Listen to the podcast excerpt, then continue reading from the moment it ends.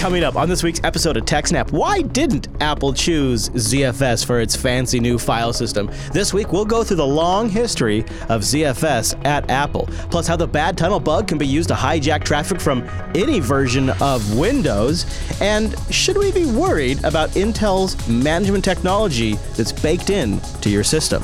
Plus, a bunch of great questions, a huge roundup, and much, much more on this week's episode of TechSnap.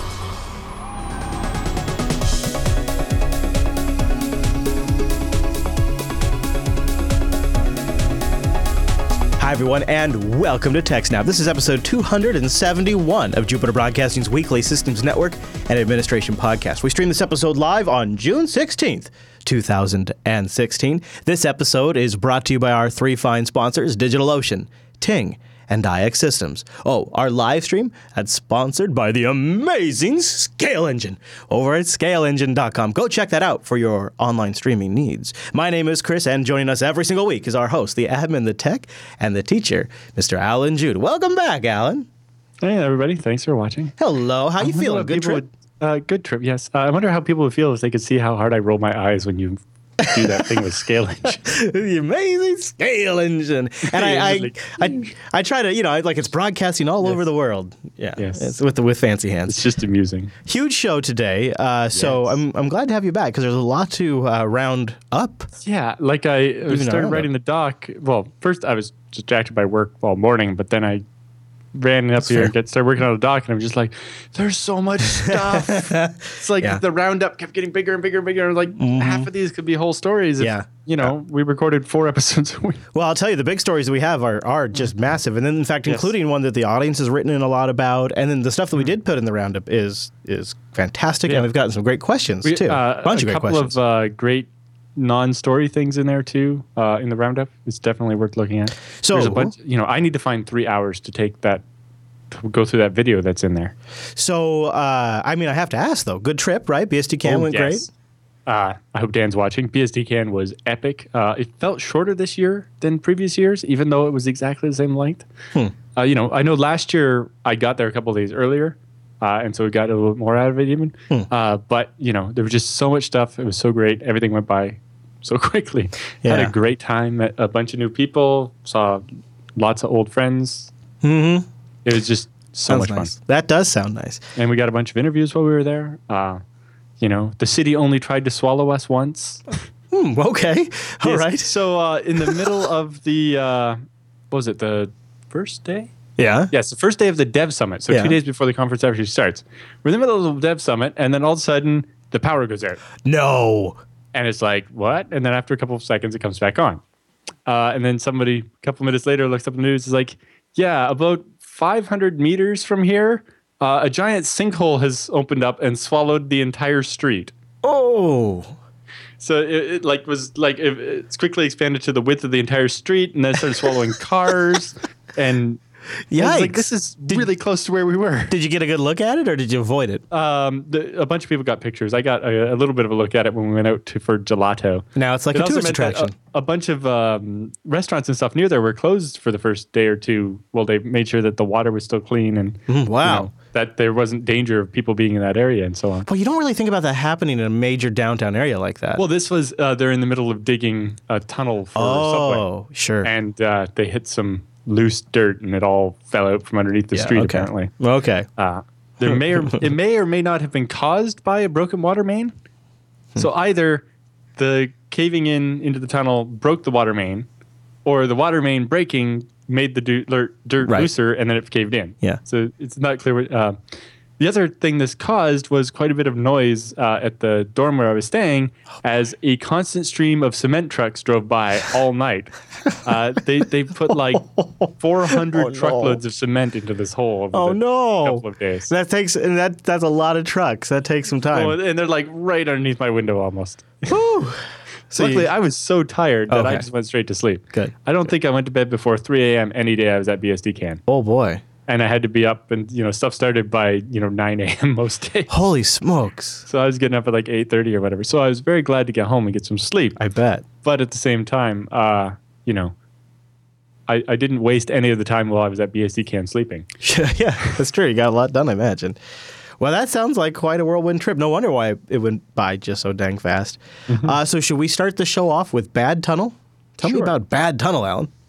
Yes. Uh, so this is new Windows vulnerability that's been discovered, uh, having to do with everybody's old friend NetBIOS. Oh, so Microsoft has patched a severe security issue that is implemented uh, in its implementation of the NetBIOS protocol, which affects all versions of Windows that have ever been released. yeah, and NetBIOS has been around since second. before TCP/IP, really. So, Yeah, exactly. uh, well, I think it's newer than TCP/IP, but oh, is it? yes, but it was Oh. on PCs before TCP/IP. Sure. Yeah, of course. Yeah. TCP/IP has been around since the 70s. but Yeah, of course, It was yeah, a yeah. protocol home computers used long before anybody. Yes, I, I did. I did mean shipping implementation. Yes, yes, Yes, yes. yes. Um, yeah, among more than a dozen other, vul- or sorry, three dozen vulnerabilities fixed uh, in the Microsoft Patch Tuesday this week. Uh, there's a fix for this bug, who the researchers said is probably the worst or the widest impact Hmm. in the history of Windows. Ooh, yeah, I suppose so, huh? Yeah. Uh, an attacker could leverage this vulnerability to pass as a um, uh, WPAD? proxy auto detection Yeah. or uh, ISATAP, which Yep. is for VPN server, and redirect all of the victim's network traffic through a point controlled by the attacker. Hmm. So this basically allow you to do a man-in-the-middle attack without having to be in the middle by tricking the victim into sending all their traffic to you, and then you pass it on to where it's actually intended to go. Uh, the flaw, which the researcher called Bad Tunnel, exposes local area networks to a cross-network NetBIOS name service spoofing. An attacker can remotely attack a firewall or name or NAT-protected LAN and steal network traffic or spoof a network printer or file server. So, in particular, having a firewall doesn't help you, and even you know the fact that normally machines behind NAT are hard to connect to from the internet. Uh, with this vulnerability, uh, those machines will connect out to you, and so will be allowed out through the firewall. Uh, the flaw is particularly serious because it affects every version of Windows, including long unsupported versions like Windows 95. Yeah. So this flaw has been around the entire time, So even Windows screwed up. 10 ships with Net BIOS? apparently. Oh my gosh. Yeah. uh, to successfully implement a bad tunnel attack, uh, you just need the victim to open a URL, like with Internet Explorer or Edge, or open a file, like a Microsoft Office document, or plug in a USB stick. Uh, you may even you may even not need the victim to do anything when the victim uh, is a web server. Oh, interesting. Yeah, and I just confirmed it is does it does it does in fact impact uh. Windows 10. Yep. Uh, for example, if a file URI or UNC path is embedded within a shortcut link file, you know, Microsoft.lnk files, the bad tunnel uh, attack can be triggered at the moment the user views the file in any Windows Explorer instance. So they don't have to actually open it, just see it sitting there. Wow. It, So tries because to, it Windows looks is at the target, right? uh-huh, yep. And figures out what icon to show for it and right. things like that. Because it's sussing out the the uh, yeah, the end. Yep. Huh. Uh, it therefore can be exploited via web pages, emails, flash drives, and any other kind of media, and it can even be effective against servers. Uh, exploitation points remain open for non-supported versions of Windows, such as XP and Server 2003, you know, uh, for which patches have not been released.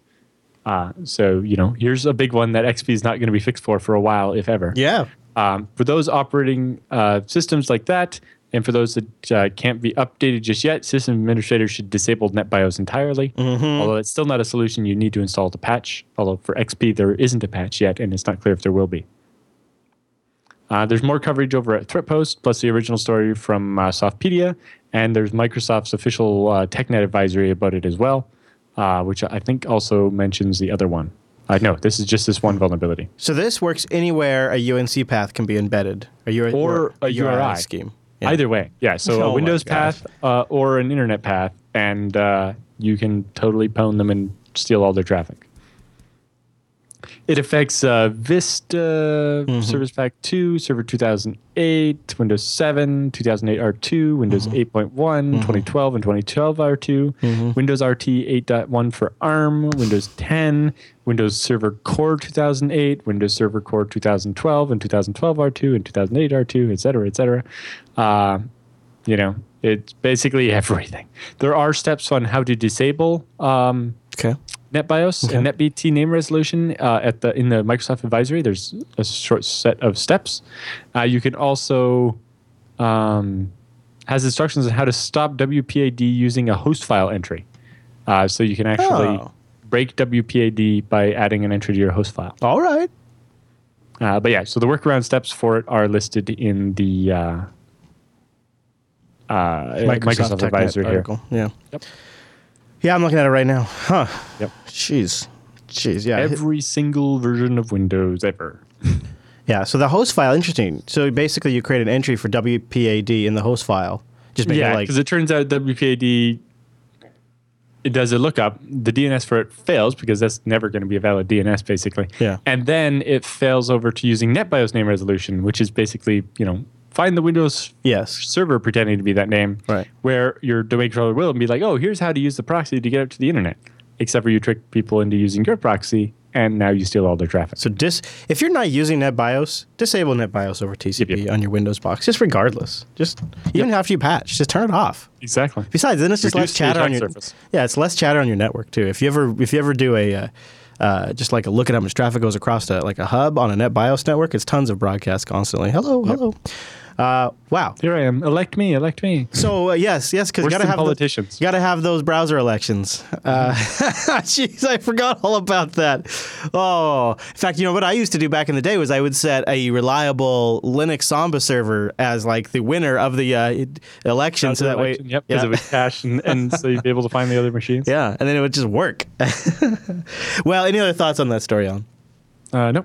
All right, well then let's take a moment and let's thank IX Systems. Go to ixsystems.com slash TechSnap to find out more about them.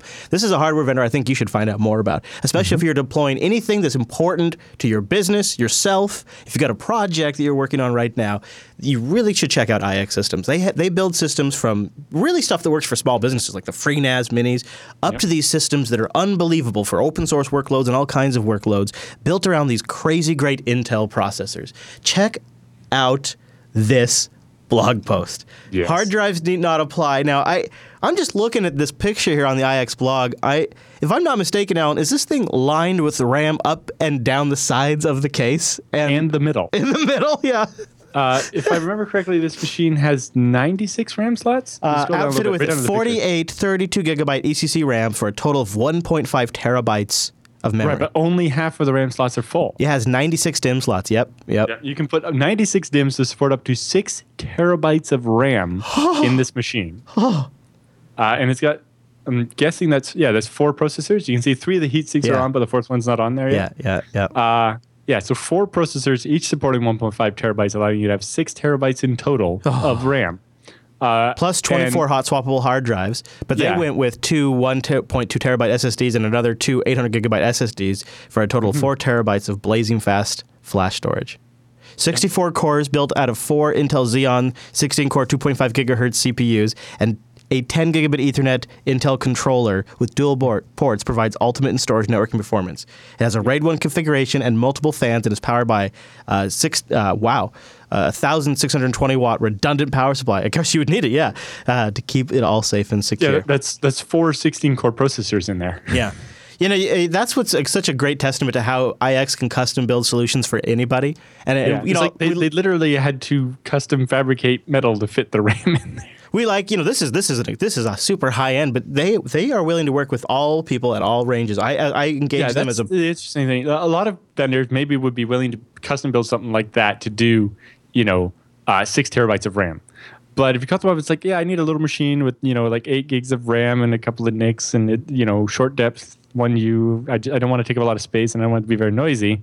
They'd be like, yeah, you know, we have something on the shelf over there, or sorry, uh, where IX custom builds every single thing to the customer's thing because it doesn't make sense for them to keep a bunch of built machines around yeah right? Yeah. Uh, because they're so integrated in the supply chain with their suppliers, they can build a brand new server for you from scratch. Yep. Uh, you know, without. That's part of their tell them what secret sauce. and they build it. Yeah. That is legitimately part of their secret sauce, and they combine that with a great deep bench of uh, professionals that are involved with every different aspects of these systems, from hardware to the software. Literally, people who are like, you know, the stakeholders of that open source piece of software. They engage the community at these events. You'll often say they were at SELF. Uh, I saw a great post of their trip to SELF, uh, and I and they were at BSD Can, Yep. and they went so far. You know, we talk about how they're part of the community. they donated a FreeNAS Mini populated with drives. Oh, sorry, the FreeNAS Mini XL. Oh, So they had it on uh, on display at their table all throughout the conference. At the very So end, jealous. at BSDCan, there's a charity auction. so jealous. Oh, They so jealous. auctioned it off. I- uh, I got your a charity FreeNAS case. Mini XL with the No. like eight one terabyte drives Oh, that's nice. It would retail for quite a lot of money. Uh, it sold quite well, although still at a substantial discount. Uh, That's I think there cool. would have been more bidding on it if more people hadn't had to fly home, and flying Yeah. home with a giant box is quite difficult. It's true. That is true. Wow. Uh, but there was a bidding war for that FreeNAS Mini XL. That's oh man, the yeah. XL. I, that is that's what I want to go to next. Yep. So you can check them out at ixsystems.com slash TechSnap. Go there, learn more, try out that white paper, support the show by visiting that page and then checking them out. Consider them for your next hardware purchase. ixsystems.com slash TechSnap. Okay, so let's talk about the new Apple file system. Why isn't it ZFS? Everybody, I mean, come on. I looked at this and I thought, when I heard about this live on Coder Radio, I thought, is this a fork? Is this Z- this is not ZFS? This is their own custom built file system. They claim optimized for SSDs, planned to be, be released in 2017, and they've even kind of said they're going to open source it to some degree. Oh, I didn't hear about that part. Yeah. Um, and then you know the interesting thing is like, well, we want one one file system we can use on watches, phones, laptops, and servers. It's like that's that's quite a wide range. And ZFS, you know, Maybe not for watches? ZFS maybe doesn't quite fit on a watch. Yeah, yeah. Although, uh, as we'll see from this story, which is uh, the story of ZFS at Apple, um, they did have it working on the iPhone. oh, really? Yes. I don't know. how I didn't well realize they got that far with ZFS. Oh yeah, they they were ready to ship it by, by the sounds of it. Wow. All right, I'm fascinated on what happened. Yeah, so this story is less about the Apple file system, which hopefully we'll have more coverage on in the coming weeks as I have time to analyze it, and so do some other people. Uh, this is the story of Why ZFS, not ZFS? Apple's new file system that wasn't. Uh, Fascinating. basically, the story of ZFS at Apple. Okay. Uh, so this one is written by Adam Leventhal, uh, who, if you don't know, is one of those ZFS developers who designed features like RAID Z3, which was a really big deal. Uh, he also did a lot of work on dtrace. Uh, and he writes a post about Apple's current uh, recent announcement of its new file system, APFS. And mostly, uh, this is the story of how ZFS was almost Apple's new file system and what happened. Uh, if you want to learn more about Adam, uh, you should check out BSD Now, episode 122, where we interviewed him about ZFS and dtrace and so on. And he tells a bunch of good stories in there. Uh, so going back to 2006, so 10 years ago, uh, when this all started, uh, Adam attended his first uh, Worldwide Developers Conference at 2006 uh, in to participate in Apple's launch of dtrace. Uh, so Apple had ported dtrace from Illumos and uh, FreeBSD to uh, macOS 10 Right. and that was going to be part of macOS 10 Leopard when it first came out. Uh, Apple completed all but the fiddliest finishing touches without help from uh, the dtrace team. So Apple didn't actually talk to the dtrace guys until they were almost done, which is kind of interesting. Uh, even when they did meet with us, we had no idea that they were just weeks away from the finished product being announced uh, to the world. It was a testament both to Apple's uh, engineering acumen as well as their storied secrecy. Yeah, exactly. They love to keep a secret. Yeah. Uh, including from the people that they could have been a lot of help, I'm sure, while they were doing it. Yeah. At that same Worldwide Developer Conference, Apple announced Time Machine, a product that would record file system versions through time for backup and recovery. How were they doing this? How would they, uh, you know, uh, were they energized by the idea that they might be, uh, be another bit of Solaris technology they could port? Uh, when we launched Solaris 10, dtrace shared the marquee with ZFS, a new file system that was to become the standard against which all other file systems were compared. Uh, key among the many features of ZFS were snapshots that made it simple to capture uh, the state of a file system, sending the changes around and recover that data. Right. Time Machine looked f- for um, all the world like a GUI for ZFS. Uh, indeed, the GUI that they had all imagined and hoped to have someday, but was well beyond the capabilities. I of don't Sun. know. It was a little silly flying into space, but okay. All right. Right. Uh, but you know, when when Kris Moore designed uh, Life Preserver for ZFS and PCBSD, it was like exactly what they always wanted, right? This simple GUI to use to to have uh, ZFS snapshots be usable by end users. yeah, yeah, yeah. And uh, the fact that you can expose them via Samba to Windows and make it look like volume shadow copy is pretty good. It's too bad that Sam, the way Samba and volume shadow copy works is they have to name the snapshots in a really strange way because it has to uh, match up to the date format that Windows expects to actually, because you can't, Windows doesn't expect you to actually name the snapshots, just have date timestamps. So you have to name the snapshots really weird. But anyway, I found the uh, they found the time machine uh, animation. This is actually from Apple's website right here, so you can see what happens uh, when you launch Time Machine. Like, say you have an external drive, you click the Time Machine button from the current folder, which is kind of a nice thing, and it launches into space, and it gives you this like galaxy-like. Uh, plane in which you navigate back and forth on with really, these big arrows. That is okay. That's just goofy. Isn't that great? So that was there. It's like the AI was a little silly, and then of course yeah. it wasn't very easy to to. Now the nice thing about it was, as a user, you just go, I want to go back to this folder, and I want to take this folder back in time. That interface element of it is kind of nice. But yeah, mm-hmm. okay. Yeah. Hmm. Uh, so anyway, of course, Time Machine had nothing to do with ZFS. After the keynote, we rushed to an Apple engineer we knew. Uh, with shame in his voice, he admitted that it was really just a bunch of hard links to directories. Yeah. Uh, for those who don't know, uh, a symlink from a symtab, uh, this is the moral equivalent of using newspaper as insulation. It's fine until the completely uh, anticipated calamity destroys everything you hold dear. so there was no ZFS in Mac OS 10, at least not yet. So that was 2006. A few weeks before the Worldwide Developer Conference 2007, uh, nerds like Adam started to lose their minds. Apple really was going to port ZFS to Mac OS 10. It was actually uh, going to happen. Uh, beyond the snapshots, they would make uh, backing up a cinch. ZFS would dramatically improve the state of data storage for Apple users. HFS was introduced in System 2.1 back Thank before Mo- OS 10 was called, or before Mac OS was called an OS.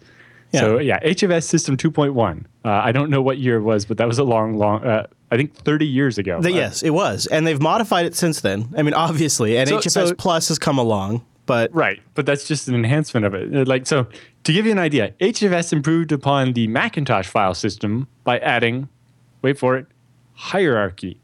no longer would files accumulate in a single pile; you could organize them into directories.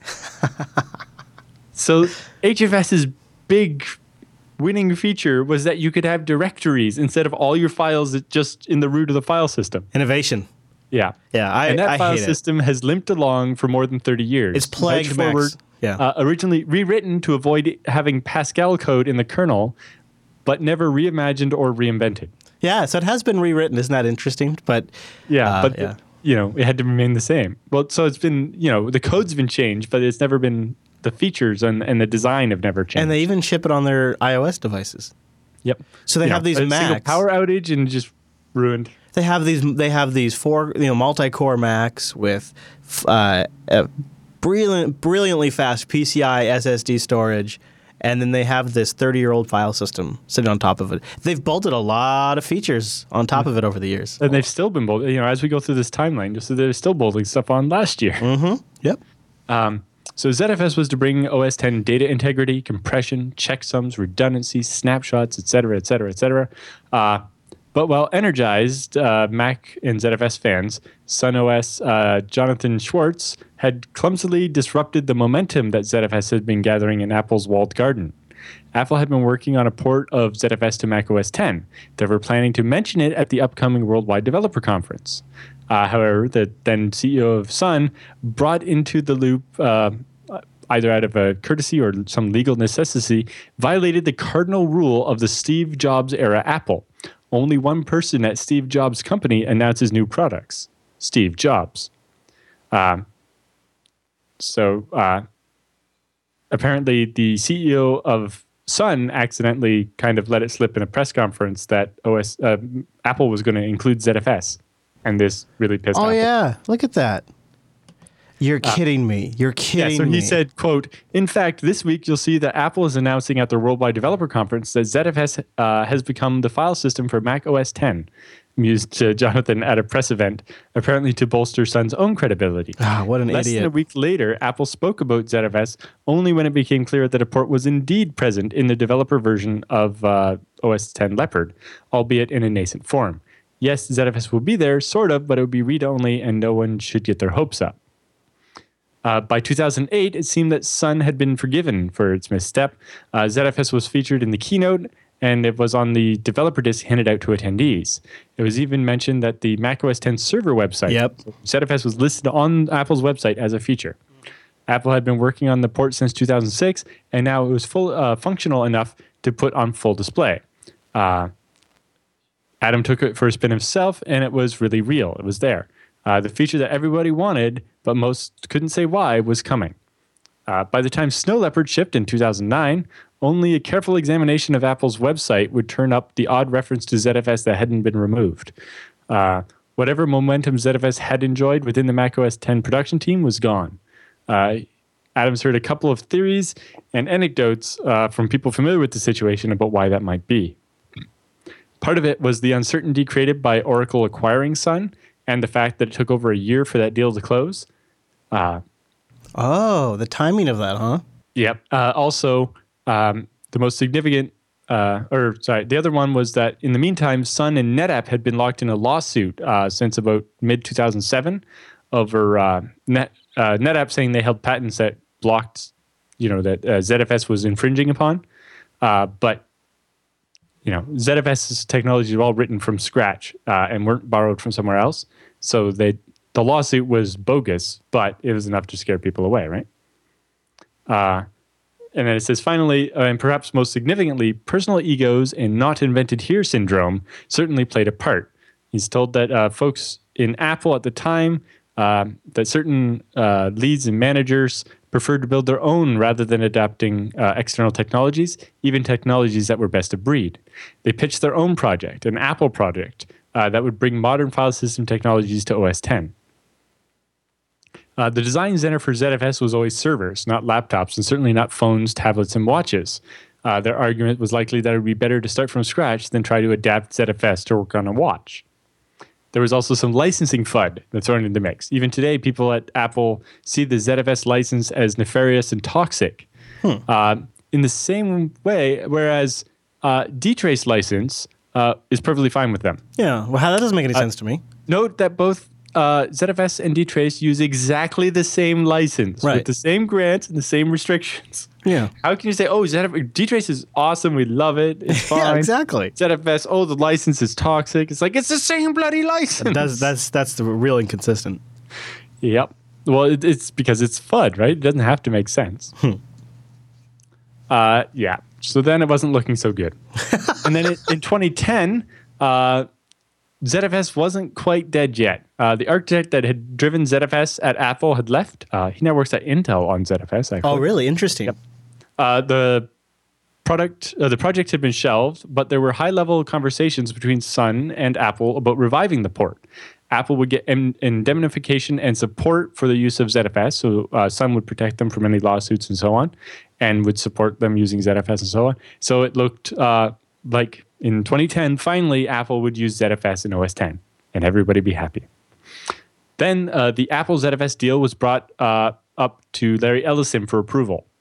Uh, the firstborn of the conquered land uh, brought to be blessed by the new king. Right. So here's Sun's baby, and they're presenting it to uh, to um, the head of Oracle and being like, you know, look what we can do. And and uh, apparently, the quote from Larry Ellison was, "I'll tell you about doing business with my best friend Steve Jobs. I don't do business with my best friend Steve Jobs." Oh, really? Yeah. Amusingly, the version of the story told at the Worldwide Developer Conference 2016, which is, I think, was like this week, right? Um, had the friends reversed, with Steve Jobs saying he wouldn't do business with Larry. Still, other versions I've heard call into question the veracity of the purported friendship and have Steve saying, uh, instead suggesting that Larry go fuck himself. You know, I, I I've always heard they are good friends, but who knows, right? yeah. Uh, but apparently, those two couldn't get along, and that's why they don't have ZFS. Maybe that's how they stayed friends, is they didn't do business together. Possibly. That, that I can understand that being a thing. Yeah. yeah. But just robbing every OSN user of ZFS is just inexcusable and they should be put to the death. yeah, I suppose maybe at their level they don't really understand. Right, I'm sure. That yeah, they don't care about what file system you use. They sell how many Macs they can sell, Right? I know, but you know, it is it is legitimately one of the worst things about their file system is so bad, and I and I, you don't really run into it until you're working with really large files and and moving them around all the time and working with them or when over the network power shares. goes out, or when something Yeah. crashes, or when you want to clone something, or yeah. Mm-hmm. Uh, so then Adam goes on. Uh, in the seven years since ZFS development halted at uh, Apple, they've worked on a variety of improvements to HFS and their core storage technology, and hacked at least two replacements uh, for HFS that didn't make it out the door. So this is at least Really? the third, or f- this is at least the fourth attempt to replace HFS. They tried ZFS and they've tried two new file systems since. Plus, I'm sure they tried a couple things before ZFS, uh, and they've all been given up on. And then so APFS is their, you know, eventually they're like, it's been 30 bloody years. We have to ship something. yeah, Uh, this week, Apple announced their new file system, APFS, after two years in development. It's not done. Some features are still in development, and they've announced the ambitious goal of rolling out uh, to laptops, phones, watches, and TVs within the next 18 months. Now, how does he know two years in development? He knows people at Apple that have been working on it. Because I've I've also heard three and seven, Oh. which is I I don't know. Well, I think it, seven if you include the two aborted things. Yeah, maybe, I suppose right. they learned something from, but I don't think there was any code shared. Uh huh. I bet you're right. Yeah. So at Sun, they started ZFS in 2001 and didn't ship it until 2005. And that was really the starting line, not the finish line. Uh, since then, Adam helped ship the ZFS storage appliance when he worked at Apple or at Sun uh, in 2008, and then started working on at Delphix, which makes a database appliance based on ZFS in 2010. Uh, each has required the investment in ZFS and OpenZFS to make them ready for prime time. Uh, a broad featured, highly functional file system takes a really long time to make. And you know, I, I don't expect APFS to be that great coming out the door. Yeah, that's going to be really interesting to see how they justify shipping super premium hardware with a really new file system. That seems to be the big risk. I suppose what they'll do is I could see in the next uh, Mac OS release, it will uh, just have it probably available in the command line that you could, you know, using the diskutil command, you could implement it. And then I could In see it. particular, uh, apparently it will support a migration path from HFS. Yeah. So it will use free space on your HFS volume to start writing the metadata over again into the APFS. And be able to upgrade in place like NT, uh, FAT32 to NTFS. Which is super scary. Yeah. Wow.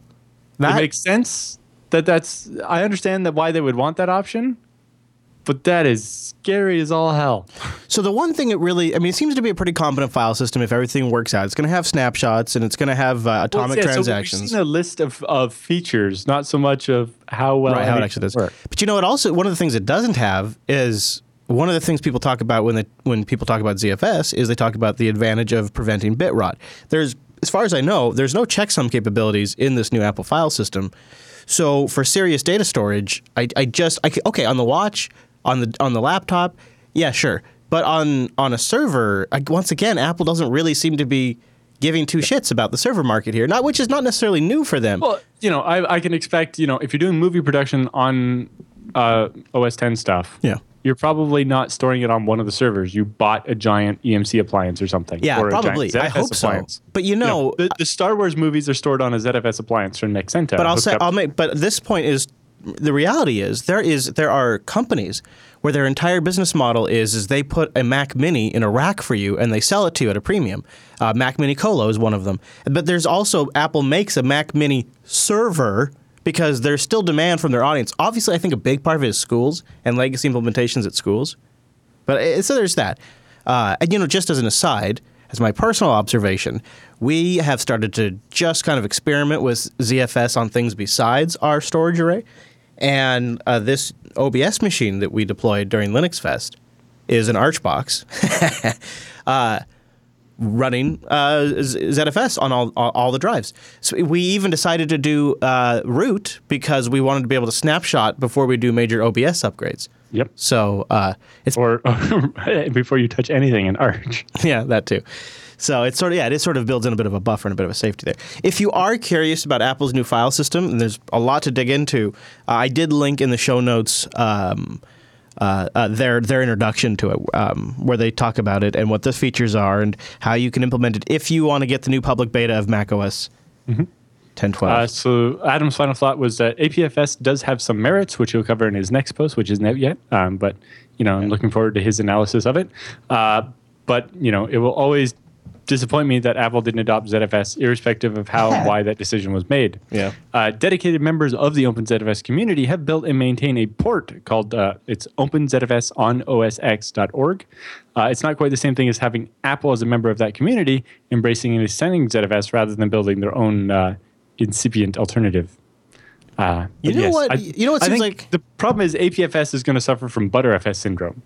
Possibly. Like, oh, that feature's on our roadmap, or Possibly, yeah. you know, it kind of works. I think it works most of the time. The other thing is how are they? Obviously, since it's a new file system, there's going to be revisions and, and, improvements with future OS updates. How are they going to manage that compatibility as it goes forward? Are they going to implement yeah. something like feature sets, or are, is well, it? Yeah, because in ZFS they had this whole concept of the file system has a version number, and you can upgrade forward and. Yeah there's some backwards compatibility, but not really guaranteed. Uh, but you know, ZFS was designed from the beginning to be forward upgradable like that. right. that. Yeah. So uh, that's a big now, that's a big question. Feature flags were mostly a way around the fact flags, that yeah. um, in OpenZFS there isn't one developer driving the features. Right, right, Sure. So uh, with Apple, version numbers make sense, and and when Sunren uh, was the focus of ZFS, version numbers made sense.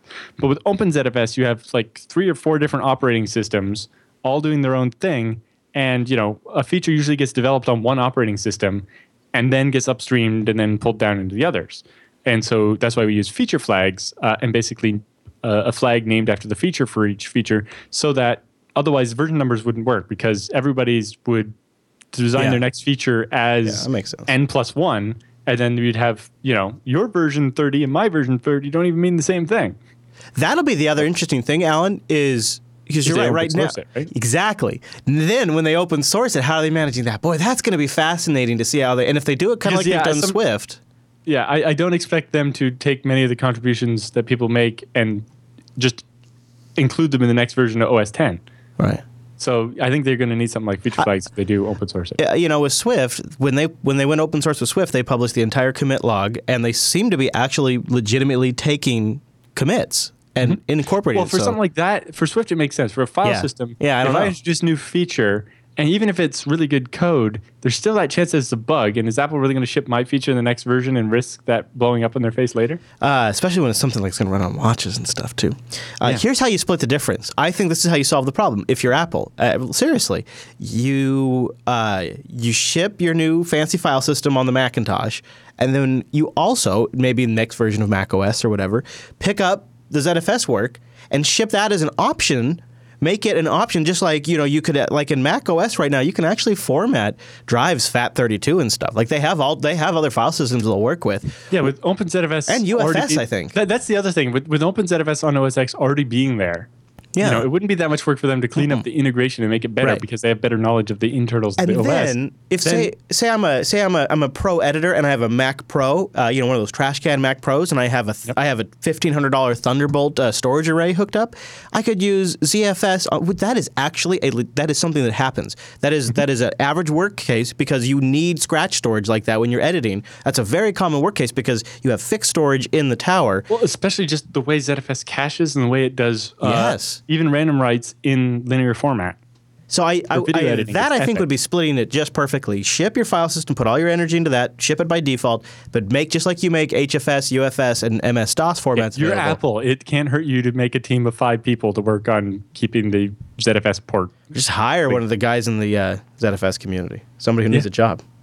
Yeah, one of the well, guys gals. Um, I never did get around to interviewing the guy that did own ZFS on OS 10 but he's a NetBSD guy, if I'm not mistaken, as well.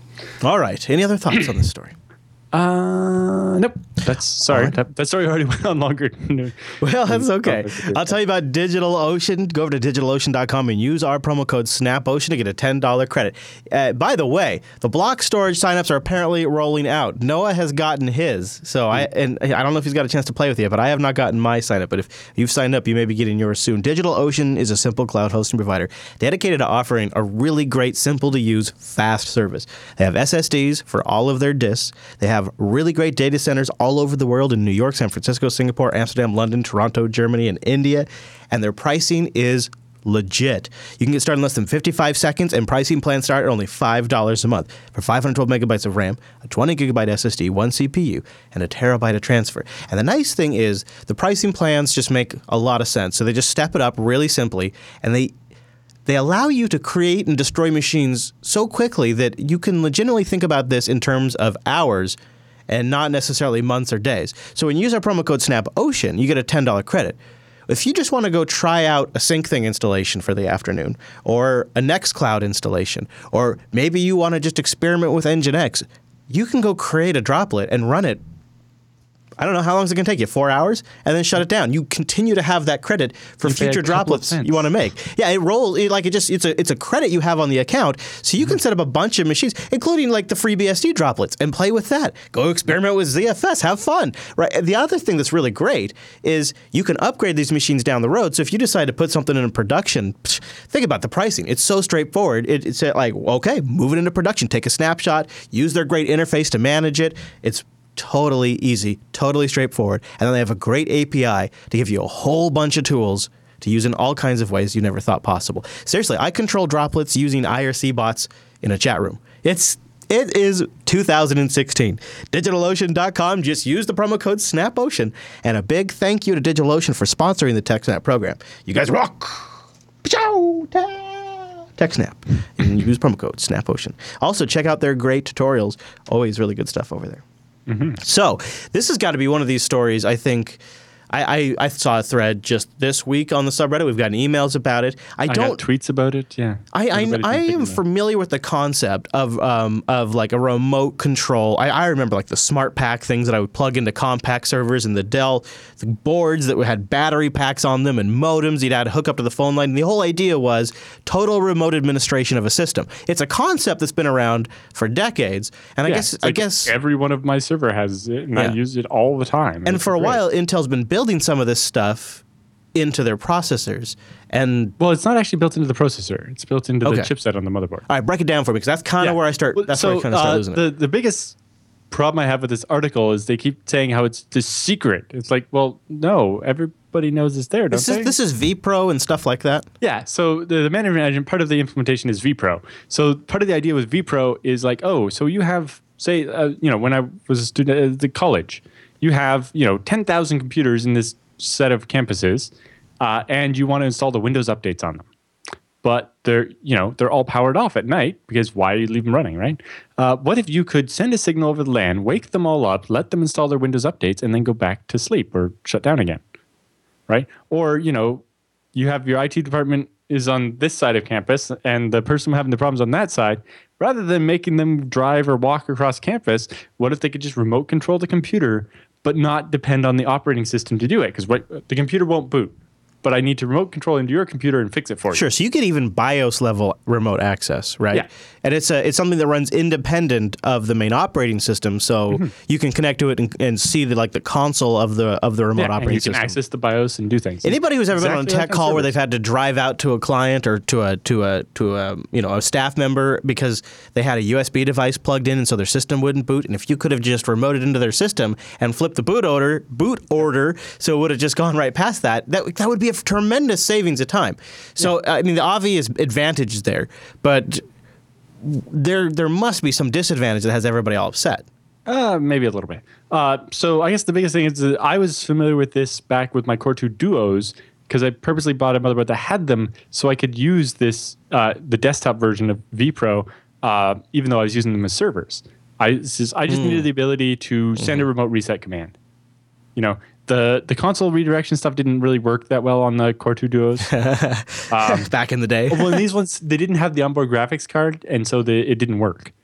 Uh, but Oh, I could still power on, power off, and reset over the network, which was all I really ever wanted Okay. to do. okay. Uh, you know, it was that or buy a really expensive unit to control the power. It's Yeah. like, I think I'll just use this vPro feature.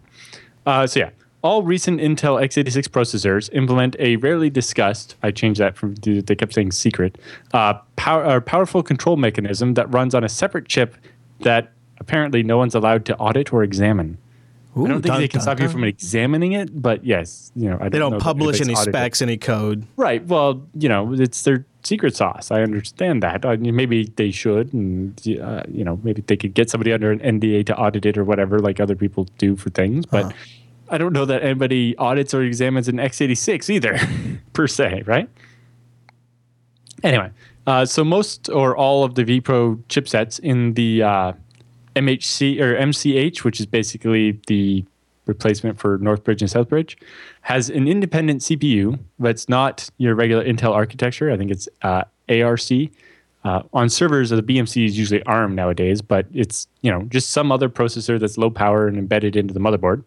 It has direct access to your RAM. Uh, that's mostly because it needs some RAM to do stuff, but also uh, if it's going to be able to scrape your screen off the built-in video card, that's how it's going to do it, right? By copying it out of the video buffer, um, and has a special interface to the network card. So, like most IPMIs, basically on the built-in motherboard uh, Ethernet port, when it, there's actually two MAC addresses. One Okay. that's the one that you normally see in the operating system, Yeah. and the second MAC address goes into the management engine, whether it's IPMI or Intel's ME or whatever. So to the network, it looks like my computer has two network cards. Yeah, basically, it looks like your computer is actually a switch that's connected to two computers. Oh, okay. Yeah. Right, the one cable. So you- you're going to one port on the switch, but there's two devices. So it Right. looks like maybe it's behind a, a, another switch or something like that. Uh, and then it has this execution environment called the uh, management engine. And Intel- and just to be clear, this is this is on some people's home desktop computers, but it's Yeah. also on Intel ser- Intel server motherboards too. So it's the whole range of okay. Yeah, so I've used a couple servers with the AMT. Um, it has a couple advantages over IPMI. Uh, like the you can use a standard uh, VNC client to connect to do the remote management stuff, but it implements this weird crypto thing for the uh, weird double TLS thing that the only VNC client I know that does it is costs hundred dollars per computer to license. So I'm not a big fan of that particular uh, uh, that set of servers, but I've seen better and worse implementations, so it's not the worst. Anyway, so the Intel Management Engine is a subsystem uh, get, is made up of a special processor that's physically located inside the chipset, so on the motherboard. Not it's not part of the CPU. Um, it's an extra general purpose computer running a firmware blob that is sold as a management system for big enterprise deployments like I said, you know, if you're big enterprise, it allows you to, you know, set the BIOS setting on all the computers or be able to remote manage stuff or whatever. Um, on some chipsets, firmware running on the management engine uh, is a system called Intel's Active Management Technology. Uh, this is entirely transparent to the operating system, which means that this extra computer can do its job regardless of which operating system is installed and running on the main CPU. So it doesn't matter if it's uh, if you're running, you know, BSD, Linux, or Windows, uh, or if your OS isn't working, uh, it lets you do it. Right? That's the big advantage over, say, you know, many IT departments made a lot of use of like Microsoft Remote Desktop, right, to do remote tech support. But that doesn't help when the computer won't boot. That's one of the stuff. things I like about DigitalOcean is they give you a You get this console, access. Yeah. exactly like that. Yep. So the purpose of AMT is to provide a way to manage computers remotely. This is similar to an older system called IPMI or Intelligent Platform Management Interface. Uh, although you know Intel would claim that uh, AMT does more things than IPMI, but it allows you to have VNC access to the screen. Uh, depending on some settings in the management engine, uh, if I'm taking over a desktop computer, it will ask the user first. Like the whole outline of the screen will turn red, uh, and it'll be like you know press scroll lock or something to allow the remote person to take over your computer. This is to provide the user with some privacy, and so that you know the IT department just Now, can't some- walk in and take over. Some even have a, a web server, Yep. like a whole web UI using it, or and obviously there's remote Windows tools to manage it too.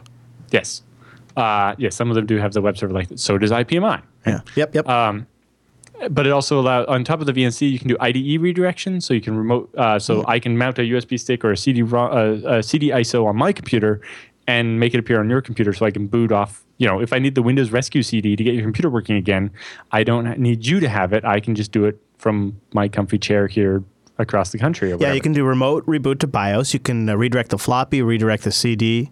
You can send commands. You can have it attached to images. You can power it up, power it down. serial over LAN or the full VNC thing. Yeah, So you know, yeah. if you have the newer versions of Windows that have a serial console, you can do that stuff. You can see how a tool like this, where it breaks out into categories, here's all your users, and it's just, I mean, this is massively helpful for, Any large enterprise IT thing, yeah. yeah. To achieve this task, the management engine is capable of accessing any memory region within the main x86 CPU uh, without that CPU knowing about the existence of those accesses. That's not so much a feature, it's just there's no way for the one CPU to know the other CPU is accessing the memory. That's why it's important the management engine almost only ever is reading data, not writing, because you know if you go and change something out from underneath, it gets really confused. Um, yeah, it has its own TCP/IP stack and a web server, and basically uh, on your one network port, there's basically a second MAC address, uh, as if that one physical port is actually wired to two NICs internally in your machine, basically. Uh, and that's how it works. Uh, in particular, the management engine is classified by security researchers as ring negative three, uh, which is interesting. So, you know, we've described security on computers in this concept of rings for a while. Rings of uh, security can be defined as layers of security that affect particular parts of a system, with a smaller ring number corresponding to an area closer to the hardware. For example, ring three threats are uh, you know things that happen in user space, and there's ring two, one, so on. And ring zero is special that only the kernel is supposed to have access to it, right? Uh, and then they've invented ring minus one, which is the hypervisor. So that's somehow you know when you can uh, do something inside a VM and have it affect the hypervisor. Or then you have SMM or System Management Mode, uh, which is a special mode that Intel CPUs can be put into that runs a separate defined chunk of code. If an attacker can modify the SMM code and trigger the mode, they can get arbitrary execution of code on your CPU. Hmm, okay. There's a lot of ifs there, though. Yeah. Uh, and so they define the uh, management engine as ring negative three because it's completely external to your regular hardware, but gives you full access to that hardware. So, say, although the management engine firmware is cryptographically protected with an RSA uh, 2048-bit key, so that um, you know if it's modified, the BIOS will realize that it's not really from Intel and not use it. Uh, researchers have been able to exploit weaknesses in the management engine firmware and take partial control of a management engine on earlier models, not on later models so far, anyway. Uh, so this makes ME a huge security loophole, as has been called by a very powerful rootkit mechanism. Because obviously, somebody takes over the management engine on your computer and they have access to read anything that's in your RAM and take over your screen at any time, that is very rootkit-ish, right? Yes, especially if you can survive OS reinstalls and things like that. And then you can reinfect the host operating system again and again and again. Uh, on systems newer than the Core 2 series, the management engine cannot be disabled. Uh, Intel systems that are designed to have the management engine but lack management engine firmware or whose management engine firmware is corrupt uh, will refuse to boot or will shut down shortly after booting. Oh, okay. Uh, so there's so no like way- you break the box. Uh, yeah, well, if you try to break the management engine, Yeah, that's yeah. probably what you would prefer to happen. I suppose so. Yeah, I suppose because it's an attack. It's not going to happen by accident. Yeah. Somebody's going to have to do it on purpose. Uh, there's no way for the x86 firmware or operating system to disable the management engine permanently. Right. Intel keeps uh, most details about the management engine absolutely secret.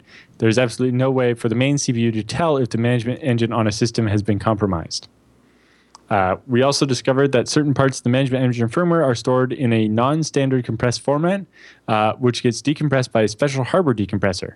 Uh, the researcher for this uh, says his initial attempts to brute force the decompression scheme failed miserably.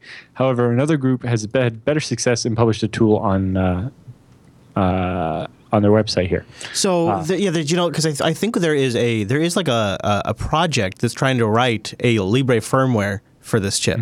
Yeah. I guess they have the capability and means to overwrite the chip and replace it with their own firmware.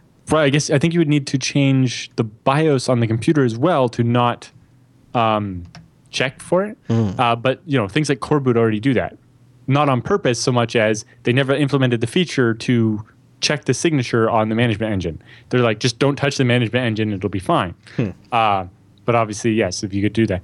Um, but yeah, so people have managed to figure out how to decompress management engine firmwares up to version 10, but not 11, which is already out. They haven't figured out version 11 yet. Um, if you're really that worried about it, if you get you know a PCI Express NIC and put it in your computer and never connect anything to the onboard NIC, then the management engine can never be connected to. Now, if somebody overwrites the software on it, it can still do stuff. But if it doesn't have access to the internet, it makes it a lot harder for it to do anything. Right. So if you're paranoid about it, then you know don't use the onboard NIC, and it won't be able to function. Okay. All right. Because yeah, because then That's not disabling it. and It doesn't mean somebody couldn't write malware into the management engine or something, although that's pretty difficult. Um, it will. No one can ever connect to it if it's physically not cabled. I mean, it seems worth noting. So it's disabled by default. So it, it ships turned off, and there's not. Um, I, I think Yeah, you have there's, to turn it on in the BIOS, and then you have you could set a really long password for it if you really want to and, and I think there's only like theoretical remote exploits. Um, which is surprising me since some of them run a web server, but I guess they're Well, most of the it exploits depends are on your local. definition of remote as well, right? Like, you know, the the management engine usually doesn't have an IP address unless it gets one from DHCP. If it's configured to do that, Right. And then in that case, it's you know it's probably still not connectable from outside your LAN. Uh, but yes, uh, yeah, most of the exploits against it are local because the computer trusts itself more than it trusts other people. If you want to know if your hardware has it, uh, that Libre uh, uh, BIOS project I Basically, mentioned. a- every has a link. motherboard that has an Intel chipset that's newer than Core Core, two. 2 has it. Yes. And lots of embedded systems too. Panasonic embedded systems, Fujitsu, NCR, Wincor. Uh, look at all Well, those. you you know, if you turn your computer on, you probably see it go by their Intel management engine. I see it on most of my laptops and stuff. Uh, I'm not afraid of it, but uh, you know, it's good that people are looking into I it. think here's why I don't. Here's why it doesn't bother me. I definitely think it's super good to be aware of the potential uh, downfalls and issues, and something to plan Mm-hmm. against, and, and take precautions like like Allan just mentioned, if you want. Uh, to me, it seems like it's the well.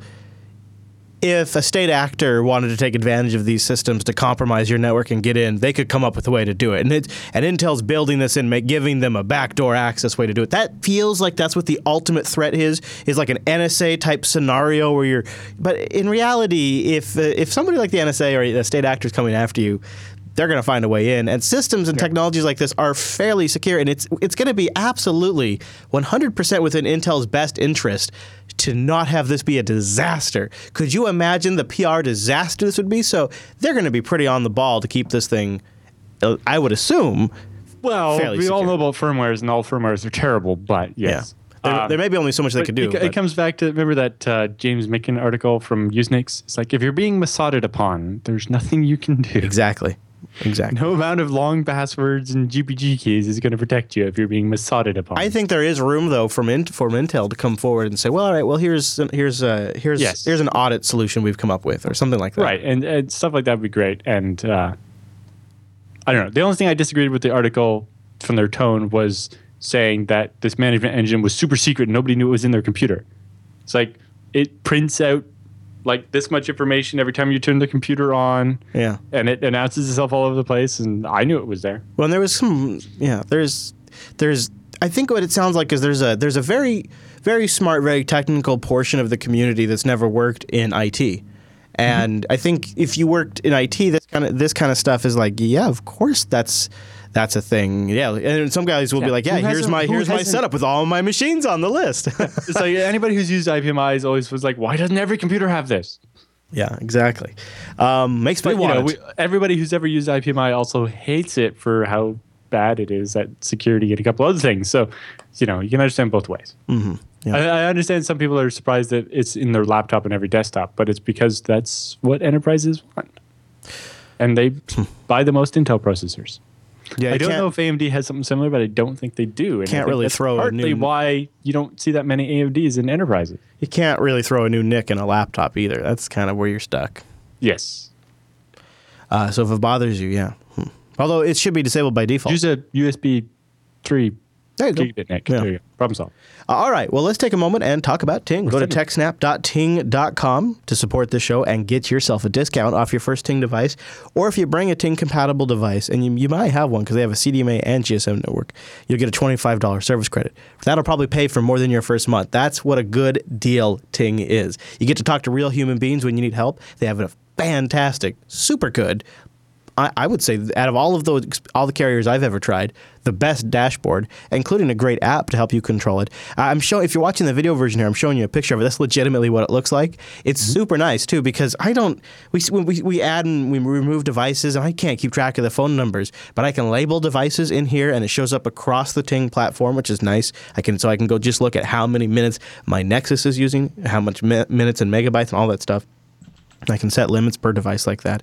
They have a really great community too. I want to just, uh, you know, I, I don't. I'm not going to play the video for you, but they have a, a, video up on their blog. You guys can go check out uh, about their um, about their fiber rollout.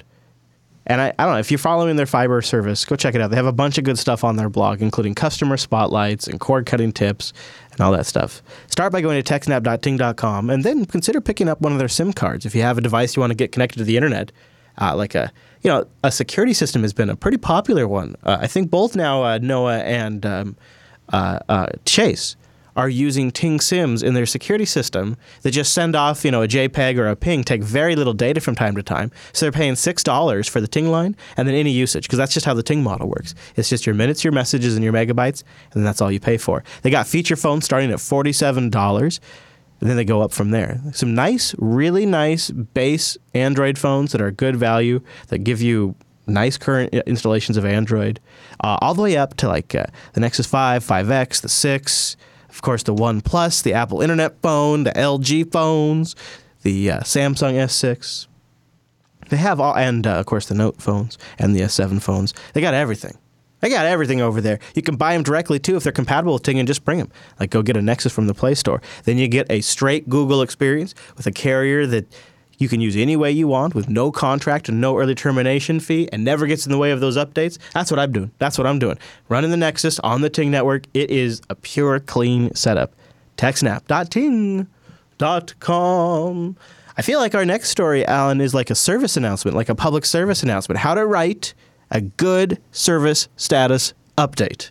Yep. I, feel I figure, like uh, you know, a bunch of people that watch the show probably work somewhere where they might have to do this, or you know, you can appreciate this from the user side as well. Yeah. You know, uh, it also at the end gets into postmortems, and it's one of the hmm. favorite things to do on TechSnap is to go through these postmortems and see how people learn from yep. what happened. Uh, and it's kind of about both of those. Uh, so yeah, the lowly incident status report page uh, happens to be one of the most essential pieces of communications a company ever gets to write. Hmm. You know, yeah. usually it happens when your company is having a bad time, your customers are hurting, everyone's busy, scrambling, to try to fix things. Everything's crazy. But it's still important to communicate clearly and regularly with your customers. If you remember back during, what was it, uh, Hurricane Sandy, we were watching the Pier 1 uh, posts on their forums. Oh yeah, uh, when they were like carrying the fuel up the stairs to keep the generators running and stuff. Yeah, and the Squarespace did that too. Did, was it Squarespace that did that too, or it was Pier One? Yeah, yeah. Pier One was one of the data centers doing yeah, it. Yeah, yeah. Uh, and so in the at the end of every post is like, and we'll post again in, with another update in two hours. Yep. Or at, or at, you know at two o'clock or whatever. Um, this is, you know, when users navigate to a status page, they're driven by a heightened sense of urgency compared to, say, reading your website or your blog or a newsletter. Uh, not many words get as dissected, discussed, and forwarded as the ones you put on your status page. Hmm. You know, uh, oftentimes very little is written, and uh, possibly because very little is known, right? If something's broken and I haven't figured out why yet, I can't write all that much about it on the status page. Sure. Uh, and you know everything is read with a slant because when it's written you're trying you know the people writing it are trying to make their company not sound bad. It's not like everything's broken because we had some technical debt we didn't deal with or everything's broken because we were you know we didn't actually have a backup. We never did that documentation. Yeah and a bunch of you know oftentimes there's some fault and they're trying very hard not to have that fault land on them or whatever right? Sure. and so everybody's reading it with this critical eye and they're like trying to pick every little detail out of like the wor- way you worded it and so on. And so it's very important to try to be clear and honest and, and straightforward with it. Hmm. You know, now let's state the obvious. Customers couldn't care less about a string of words posted on a status update. What they care about is Am I in good hands? Every time we publish or fail to publish a service status update, we are ultimately answering that question. You know, so it has a list of goals. You know, one is uh, write frequent status updates. This can mean posting updates hourly or every 20 minutes. It really depends on how things are developing. Uh, there's nothing worse than an acknowledgement from the provider that there's a problem and it's from hours ago and they haven't said anything since. And, yeah, that's super know, there's, frustrating. There's no ETA when they think it might be fixed, or even an ETA when at least they will provide a second update. Mm-hmm, mm-hmm. So that's why you know it, it's important to like indicate at the end of each update when to expect the next post. You know, I think that goes a long way to helping the users feel like they know what's going on. Yeah. Because you have to remember, a lot of times your customers have customers that they have to explain this to, right? and so you keeping them in the dark is really not helping. The other one is uh, well-written status updates. The web page goes in more than I will here, but uh, in, in particular, it's like you have to write authoritatively.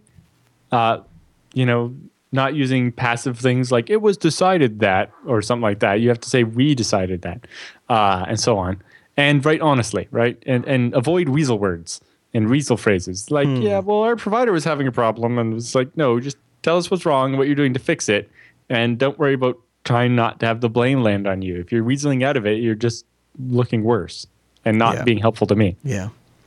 Uh, and then you know it's like remember that doing this is helpful to you, right? You there, you get productivity from these updates. Uh, what we learned early on was that regular and well-written status updates reduce the amount of incoming support requests. Uh, investigating the time to get incidents updated right, uh, or sorry, investing the time to get the status updates right, uh, was paying pro- productivity dividends for the rest of the team because they weren't all having to answer support tickets about why is it still down or That, that makes a lot of know, sense. Is it going to be is is this going to be broken when it comes back up? The better right you the better written your status updates are, the fewer emails and phone calls you have to field while trying to deal with the emergency. That's a great point. Uh, when faced with service interruptions, we drop everything in our hands and perform operational backflips 24 7 until the service is restored for all customers. During this time, our communication or over communication is a good thing, as is transparency. I acknowledge problems and uh, throwing the public light of accountability on all remaining issues until they're resolved. You know, it feels wrong to expose yourself like that, but in the end, it's the only way to assure the customers that they're in good hands with, you know, people that are going to work to solve Yeah. it Yeah. than rather than try to cover it up. Uh, while the crisis is unfolding, we publish short status updates at regular intervals.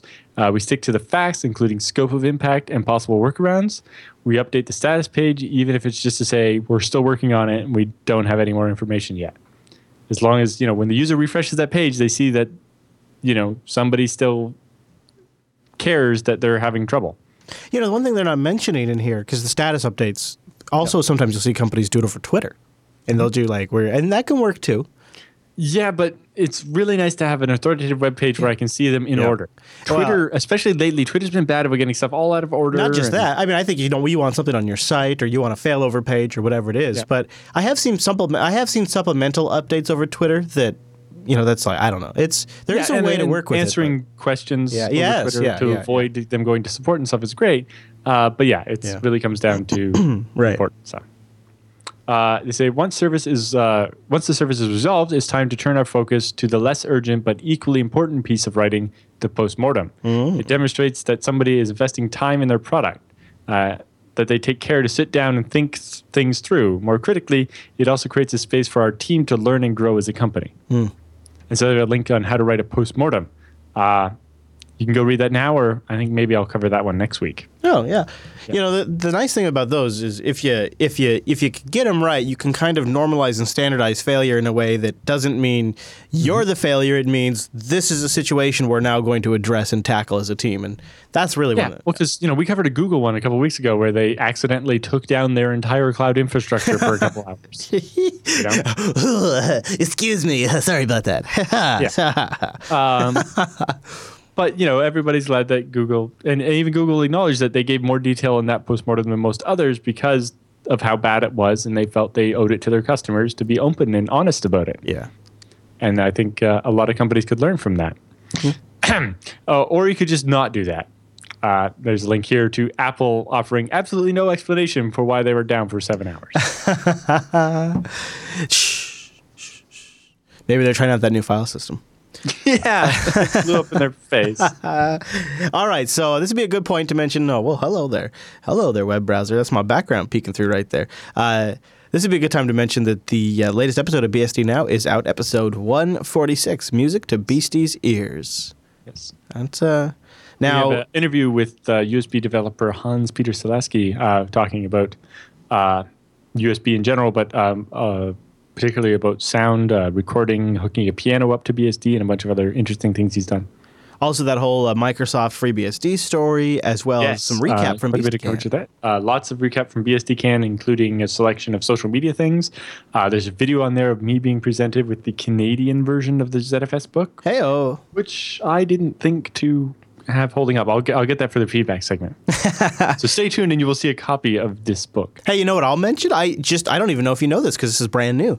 Uh, Angela launched a stickers page at jupiterbroadcasting.com slash stickers, not snickers, stickers.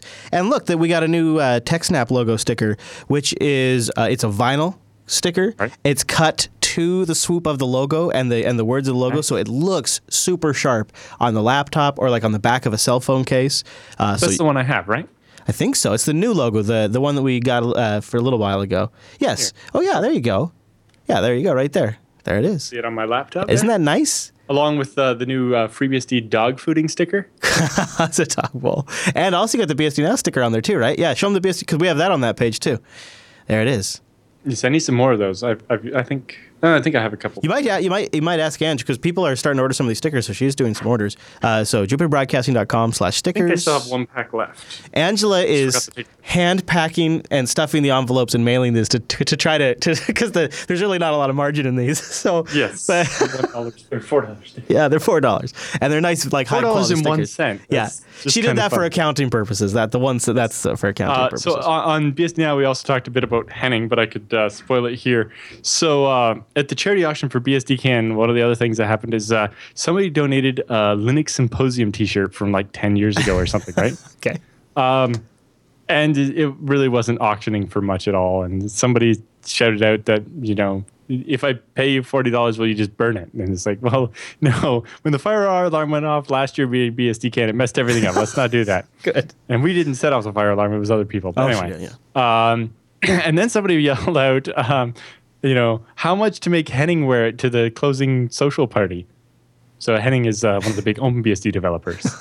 um, and uh, so, yeah, I donated $100 uh, to the charity, and Henning had to wear this Linux Symposium t shirt that on the back it says, like, uh, a quote from Linus Torvalds where he's like, I'm an egotistical bastard. I name all my projects after me. First Linux and now Git um, and, and it's that. And so, um, yeah, so I paid hundred dollars, and Henning had to wear this embarrassing Linux T-shirt all night. Love it. Uh, but best part, he came up with the idea charging ten dollars for selfies. So people paid uh, ten dollars to get their selfie taken with them, and that also went to the charity. That's great. And then we continued to pick on Henning, but the next thing that came up was the very last of those FreeBSD dog fooding stickers came up. uh-huh. And uh, somebody paid $100 to make Henning have to have that on his OpenBSD laptop through the end of the European conference at the end of September. That's like uh, Noah auctioned off his body to wear a Windows Vista shirt at uh, LinuxFest Northwest. yes, this is very similar to that. Uh, and so, yeah, in total, Henning raised $520 uh, for being silly That's and being picked on. That's great. It was very good. He was a good sport. Um, so uh, that sounds like a pretty great episode. So go check that out. Also, jupiterbroadcasting.com slash stickers for that. So you can go grab BSD now uh, uh, and download that. Go get George the HD also version. sold the shirt he was wearing. wow. Wow, that's Not the first time that's happened. That's a serious episode. Did he have a backup shirt? I assume. In this particular case, he was planning it, so he did. Okay, okay. Apparently, in the past, when Dan did it, I doubt that he did. Oh, okay. All right. Well, you know, that's we have brave. pictures of all that too. Check out BSD now. all right. Now with the news all done, let's go do the TechSnap feedback.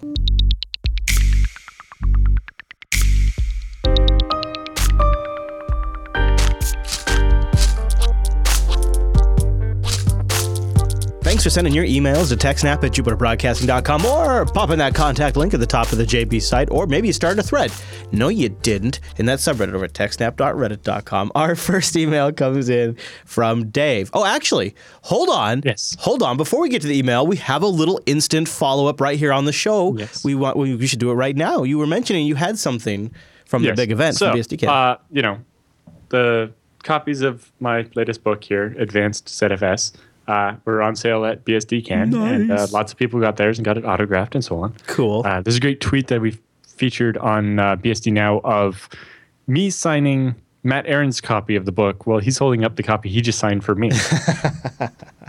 um, but as a special treat, uh, Michael Lucas, as a thank you for helping him co-author the book, made us uh, five copies in print of the special version of uh, the Advanced ZFS book.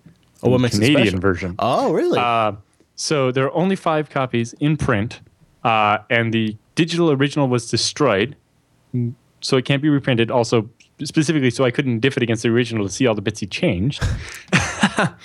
Um, and then so I got three of the copies. Uh, Lucas kept one for himself, and the fifth was auctioned off at the charity auction at BSDCan.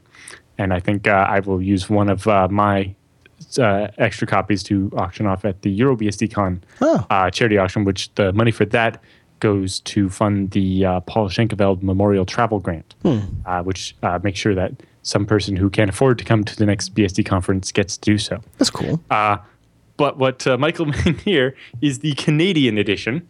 As you can see, ZFS is spelled Z E. D F S, and the title is in both French and English. right, of course.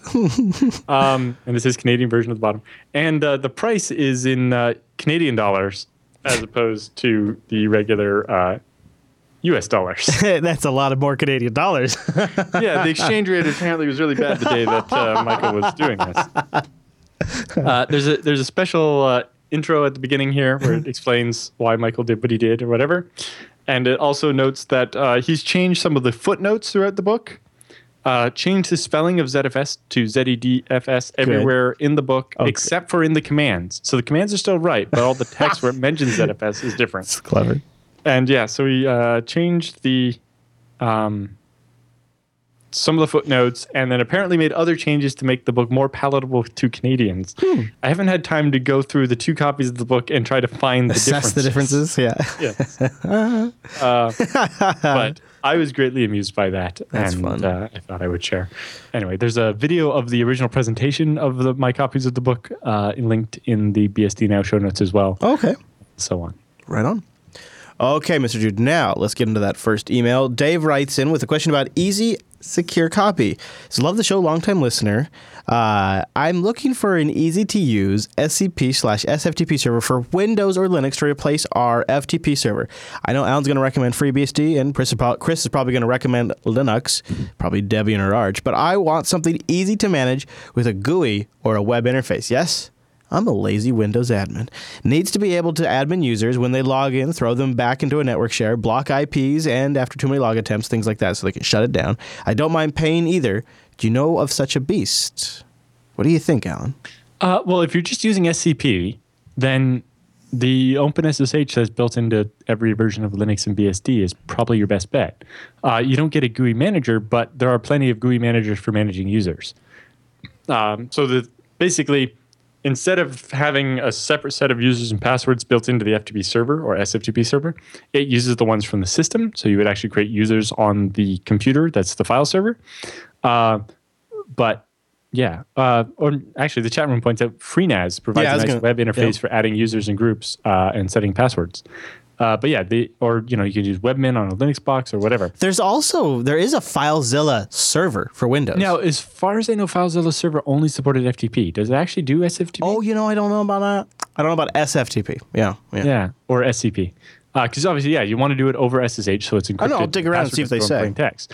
I think FileZilla server might support FTPS, which is different than SFTP. Mm, Yeah, but not what he wants. FTPS is regular FTP over SSL. this seems like Uh, a free. as long as your client supports it, it works fine. This does seem But, like a yeah. FreeNAS gimme too, because he wants he wants something to admin user accounts too. and he talked about file shares.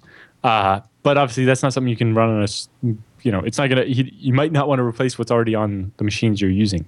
Uh, but yeah, the regular OpenSSH works uh, very well for that, and uh, you can manage the users uh, using. You know, if if you have a desktop environment like GNOME or something installed, it'll have a GUI manager for users, uh, or you can use something like Webmin. Uh, but yes, FreeNAS is probably the best bet for that.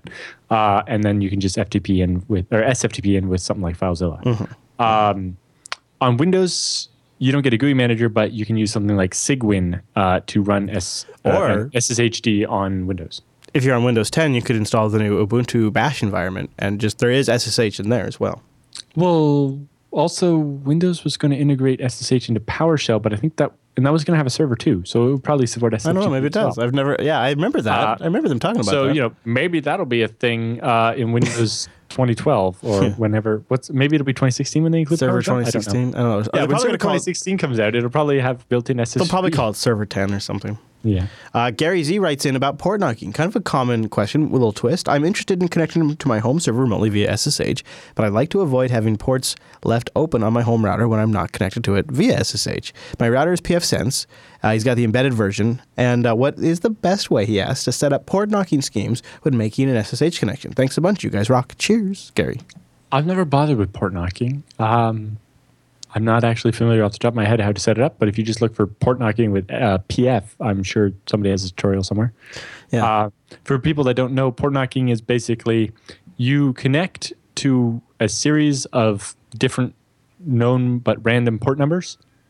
Uh, so it's basically a secret knock. Instead of connecting to port 22 to get for SSH, uh, you connect to port like 5000 and then port like 7152 and then port you know 11741 uh, in that order.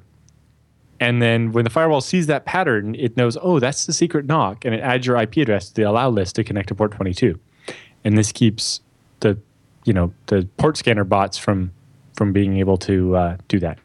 Yeah, Although I- obviously you want the ports to not be in sequential order, otherwise it kind of, you know, a port scan could trip the rule. But I sort of have the sense that I actually would really like that's feedback. kind of a way that's fallen off. Yeah, exactly. That's what I was going to say. TechSnap.reddit.com. Leave me leave me a note. I think I think a lot of courseware still talks about port knocking, but I don't know if it actually happens a lot in practice because it seems like not a not an insurmountable thing to overcome, and it's just almost not worth it. I, I don't know. Right. And the other thing is, TechSnap.reddit.com, let me know. how do you, like, what's it look like from the client side even? Or at Chris LAS if you want. You'd have to have a program that supports it. Let tweet me at Chris LAS. Do you still use port knocking? And what setup are you using? What cl- do you have a specific client that supports it? Uh, I, I'd like to get a sense if it's still popular amongst our I've audience. never bothered. No, neither have I. Uh, Adam writes in with a question about pfSense in a FreeNAS jail. I'm on a really tight budget. Otherwise, I probably wouldn't even think about going through all these troubles. But I'm Didn't considering the option. Huh? Last week. Didn't we answer this one last week? Maybe. I know we've answered this question before. But anyway, keep going. Well, I always uh, answer it again. Uh, he says, I was going to install pfSense in a FreeNAS jail. I think maybe we have. Uh, he says, I'm not proficient in networking, but I want to know if this is a problem. Some say pfSense gets compromised. It can also access my FreeNAS. What do you think? Is pfSense in a FreeNAS jail really a security disaster? This sounds familiar. I think it's Yeah, a common so I- question, too. Yes, but I'm pretty sure we answered it last week or the week before. But anyway, um, it won't work in a jail because pfSense is designed to be an appliance, so it doesn't quite work like that. Uh, although newer versions are going to get easier to do that with. Uh, the other uh, stuff in a jail shouldn't be able to compromise the host. Uh, in general, it works fairly well. Biggest problems are unless you use vimage, which is experimental on FreeBSD, um, you can't run a firewall in a jail. All right, jails are restricted environments; they don't have access to you know raw access to the network card. Also, by default, jails are restricted from raw sockets, so they can't even set a ping from inside a jail. So your firewall is not going to work so well in there. Um, even with vimage. Eh. However, if you're using FreeNAS 9.10, it supports bhyve, and you could run a VM on the FreeNAS uh, and uh, run your pfSense in that, and that should work. Cool. I would also. Although I don't know how, uh, you know, FreeNAS doesn't provide that much support for bhyve. It's basically you're given this like here, the command line tools available, have fun. Yeah, I think that's probably a good disclaimer. Uh, I, I'll say this question officially answered on the TechSnap program. We all will consider this closed. Uh, all right, moving forward, Joseph writes in about email archiving. Oh man, I have a lot of I have a lot of different things I've tried in the past around this. Greetings. I have a client who requested an email archiving solution. He needs to maintain all of his emails for 10 years for legal reasons. Could you recommend an open solution? The only two products I've seen are Piler and MailArchiva, Archivia, or Archivia. I don't know. Thanks so much for all you do. Calligraffiti, I think is what his IRC handle is. So email archive. Ah, you've got an archive email, right, Allan? You must have some. Uh, so there's a couple of approaches. Uh, mainly, I use IMAP, uh, and on the server side, we use um, what's called Maildir. So every email is a separate file in a directory based on you know what folders are in your mail. So if you create a subfolder, the mails go in there, and basically each email is a is a text file. So they're very it's very easy to access stuff even without uh, a mail client if you really need to, um, and then back that up, you know, with uh, your regular backup solution of any kind. Um, so, you know, for me, I, I create a directory for each year. So, you know, I have a 2001, a 2002, 2003, 2015, 2016. And uh, once mail's old enough that I don't really want it in my inbox, it gets moved off into the correct archive directory, and then those are backed up on the server side. Okay. So I have tried. and a it, it works on my phone that way and it works everywhere um, you can also to avoid problems with like deleted emails and stuff uh, you can set up something on the server side so that every email when it comes in gets sent to two accounts your main one that you actually use on your phone and stuff and delete stuff from and a second one where it's just archived forever Now, I have tried, Allan, I've tried everything from having a dedicated Thunderbird installation that just pulls stuff down and archives it. Uh, I have tried, I had uh, Rami in the audience. He wrote a really nice script that uh, connects in, downloads into an MBOX format, and then from there generates a nice like HTML index. I hate Mbox format because it concatenates all the mails together. That's why I like Maildir, which each email is a separate file. Yeah, I can't- it if might have been something goes cattywampus, only you lose Yes, one email. that's right, yeah, not yeah. the whole inbox and all your emails. It might have been Maildir. I can't remember the format. But you know, uh, so for the for legal reasons and with the ten year scope, uh, I actually have specifically ad- I have had this particular issue. Uh, let me see if they're still around. But you know, uh, Tarsnap and your Maildir can be very good friends. I do not. Yeah. Uh, let's see.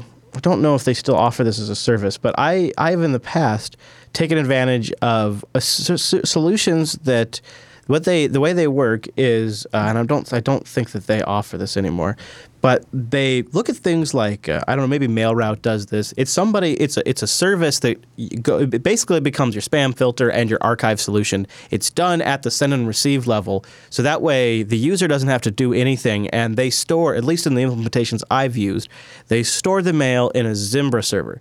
Now Zimbra it is an open source mail solution, and it uses SQL for the backend mail database.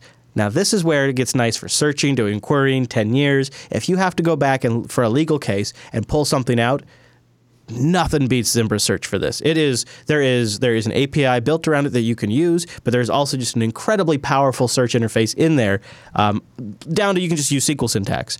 So uh, that is a really nice solution because all of the systems I've tried where the user has to a- uh, initiate the archive solution or requires software installed on the user's computer break when they when they send and receive mail from their mobile, break when they have to do a new machine, or if they require user interaction, eventually don't happen and they break down. That's that's why I've always done it on the server side with the the basically on the email server when it's where it stores the authoritative copies of all the emails, which you know my f- two computers, my laptop, and my phone all pull from the same account that way.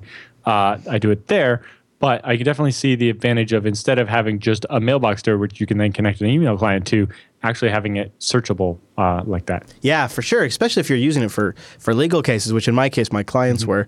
Uh, there's MailStore out there. There's some other ones uh, to, to worth looking into. But the thing that was the way all of these worked, uh, and I don't remember the name of it anymore, is they you had you essentially had a list of services, everything from f- sp- spam and phishing, virus scanning, filtering.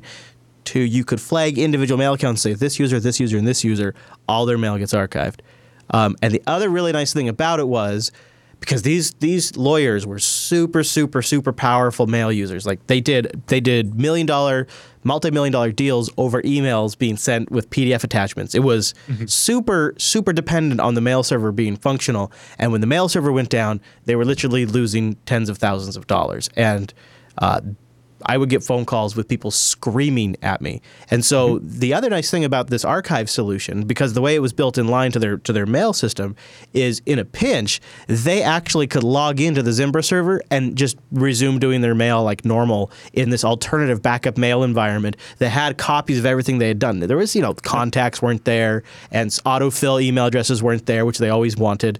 But to be able to get to your email and send your email meant that they didn't lose, you know, fifteen thousand dollars uh, from a client. And so it was a that it was a fully complete solution.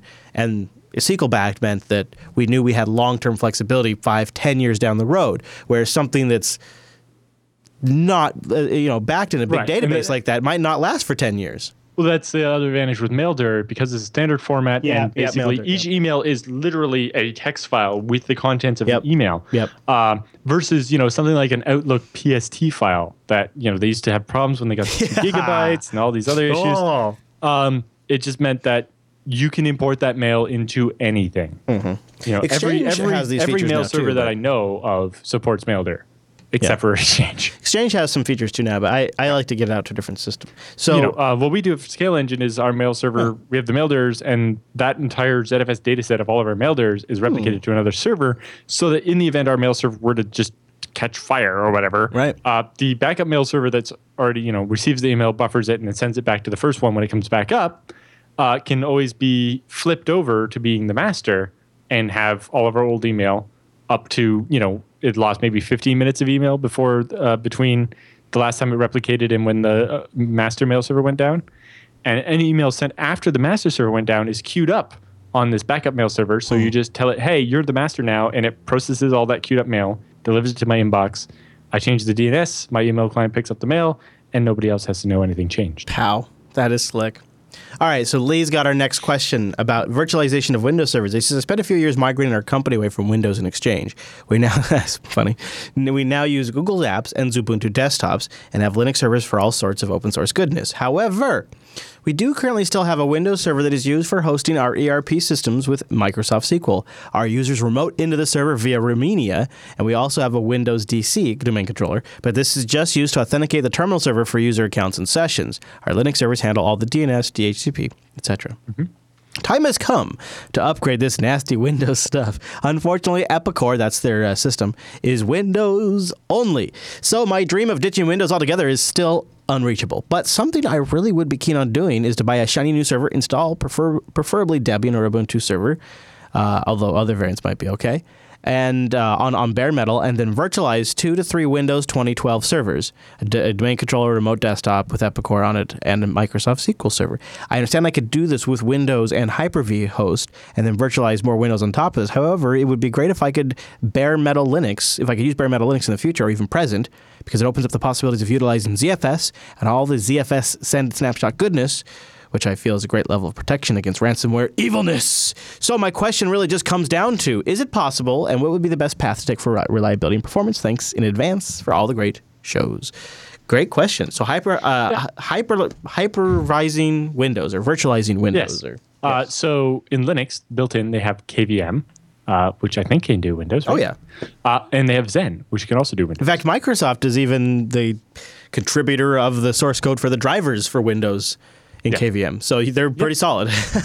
yeah, and then uh, you can actually do it on FreeBSD. We have Xen as well, and then we have bhyve, which is just now getting full graphical support for Windows. So it's had support for Windows for a while, but it had to be headless Windows. Now it can actually be uh, graphical Windows as well. longtime listeners are going to roll their eyes when I they make mine. I say this because they all know I'm going to say this, but uh, it, De- Proxmox, Debian based KVM sits on top of ZFS. That's a super nice setup for him. Yes, that would work there, except for it sounded like you wanted to use the host machine for other things, not just an appliance. But yeah, you could do Proxmox and have a Linux VM that does the rest of the Linux stuff. Yeah. and then his Windows VMs. Uh, the be- the nice thing about that is with uh, Proxmox, you could set up a second Proxmox, uh, with, and then se- uh, have a the ZFS storage be uh, separate as a third machine, and then you can live migrate back and forth between the Proxmoxes when you want to upgrade them. So you can say all the VMs move from A to B, so I can reboot B, and then uh, move them all back to A, reboot B, and then um, split the load between the two to have more performance or whatever.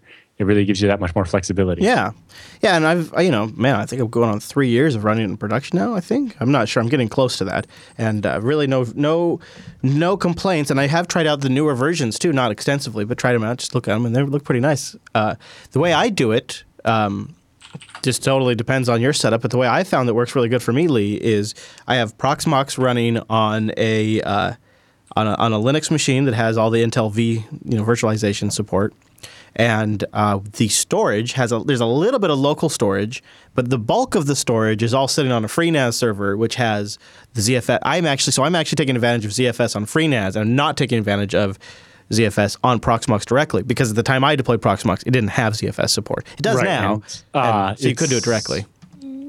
It's not as it's not perfect yet. I've seen quite a few people having trouble with Yeah. Uh, so Proxmox my setup might be a little better uh, for several reasons. The main you- advantage of yours is that you could add a second Proxmox later, Yeah. and then be able to live migrate stuff back and forth because the storage isn't local to the Proxmox, but is on the free. Plus, I feel pretty solid in maybe adding future FreeNAS boxes in the future, and so it's. I think it's a nice setup. But Lee, try that out. But any any virtualizer at this point can do Windows.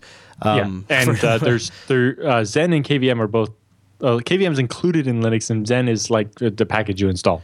One, the one thing that is, I, I don't know if it's true anymore, but I believe in the past, if you used in, Windows Enterprise as the Hyper-V server, as part of that, you get a pretty nice amount of Windows licenses for free to run in Yes. the VMs. So uh, that might affect your decision if you don't have to pay for copies of it. Yeah, something to consider. If you'd like to send us an email, go over to jupiterbroadcasting.com slash contact and choose TechSnap from the dropdown, or shoot us an email directly, techsnap at jupiterbroadcasting.com. We love getting your feedback and your questions and kicking them around on the show. It's one of our favorite parts of the show, so please send them in for a future episode. And with the feedback all done, that means it's time for the TechSnap Roundup.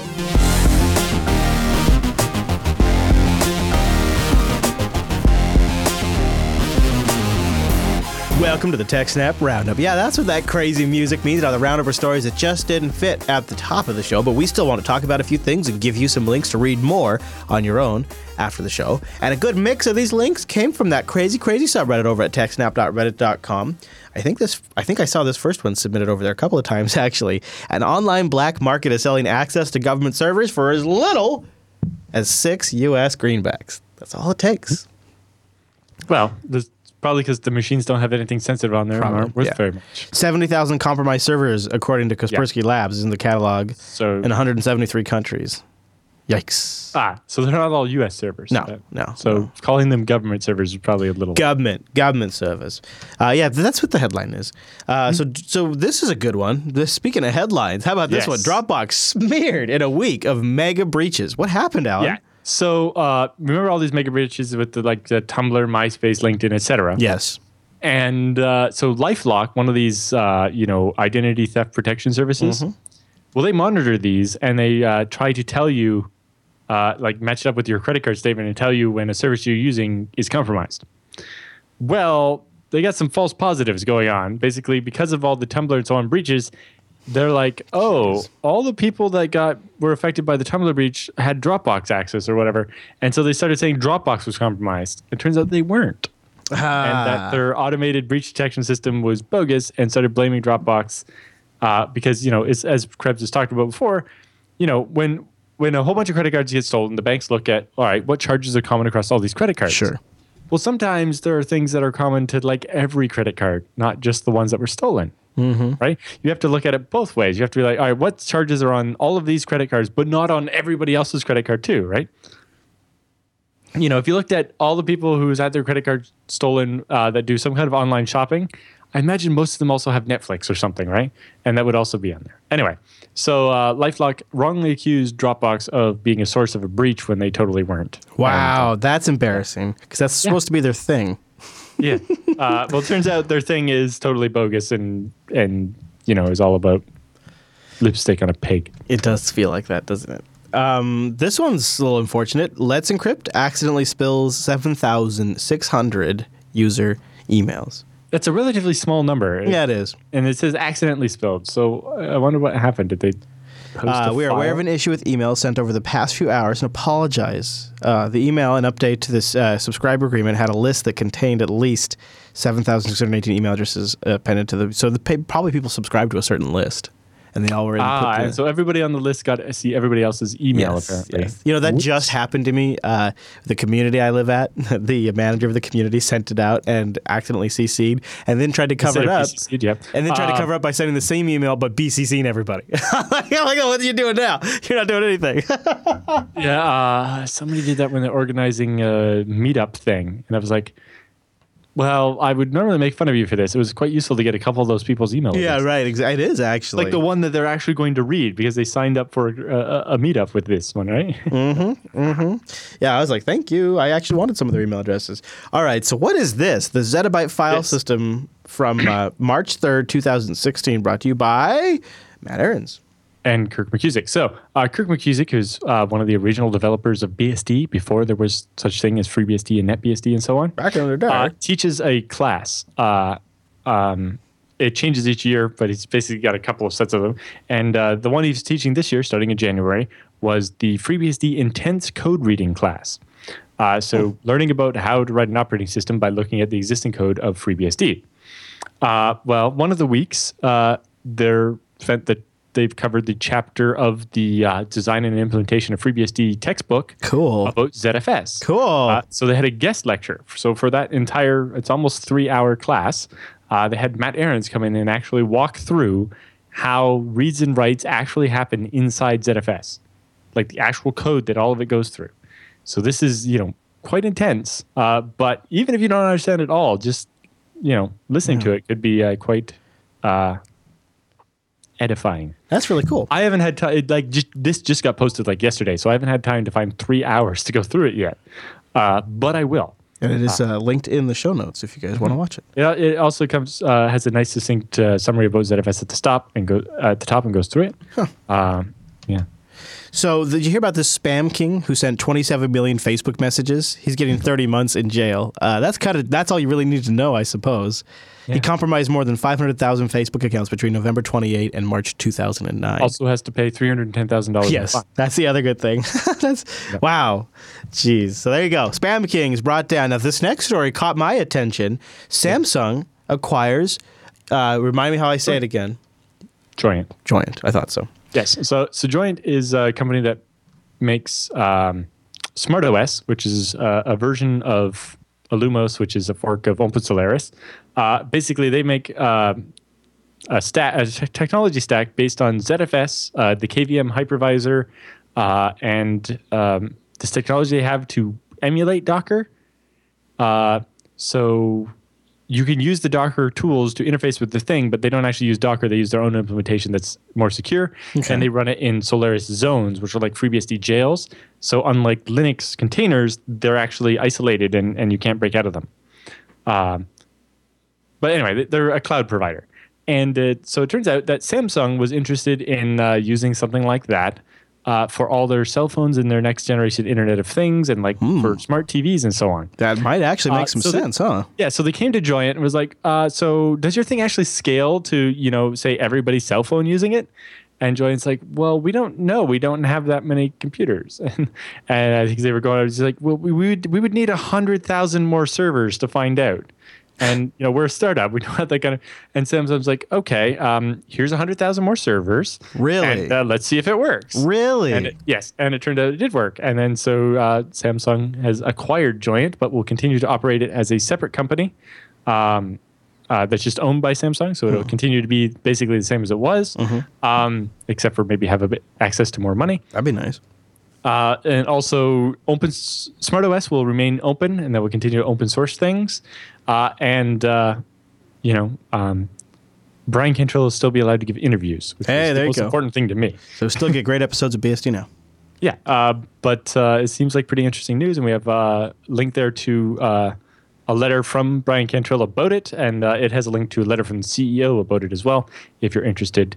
Uh, but basically, they made sure as part of the deal that they will continue to get to be an open source company, uh, making their product open source. Sounds good.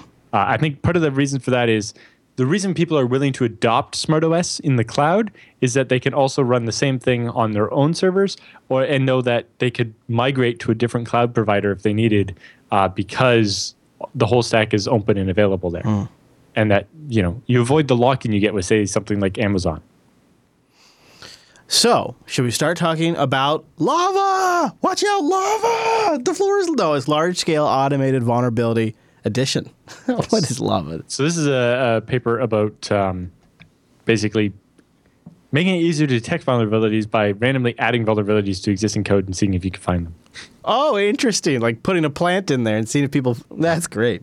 But Testing basically, you. it's all about uh, bug finding. So it's definitely an interesting read. I didn't have time to read the entire paper, uh, but it's interesting. Every now and then, paranoia proves useful. Very clever phishing attempt to grab my Gmail account. This one is super subtle, and he has a picture here of the so uh, of Gmail the headers. Uh, headers from his Gmail. So he gets a- an email uh, claiming to be from Gmail, uh, saying that someone uh, signed up for an account uh, with the same name as his, but with an extra letter. So he, it's like his account name is like NAA something or whatever. Mm-hmm. They added one extra letter to it.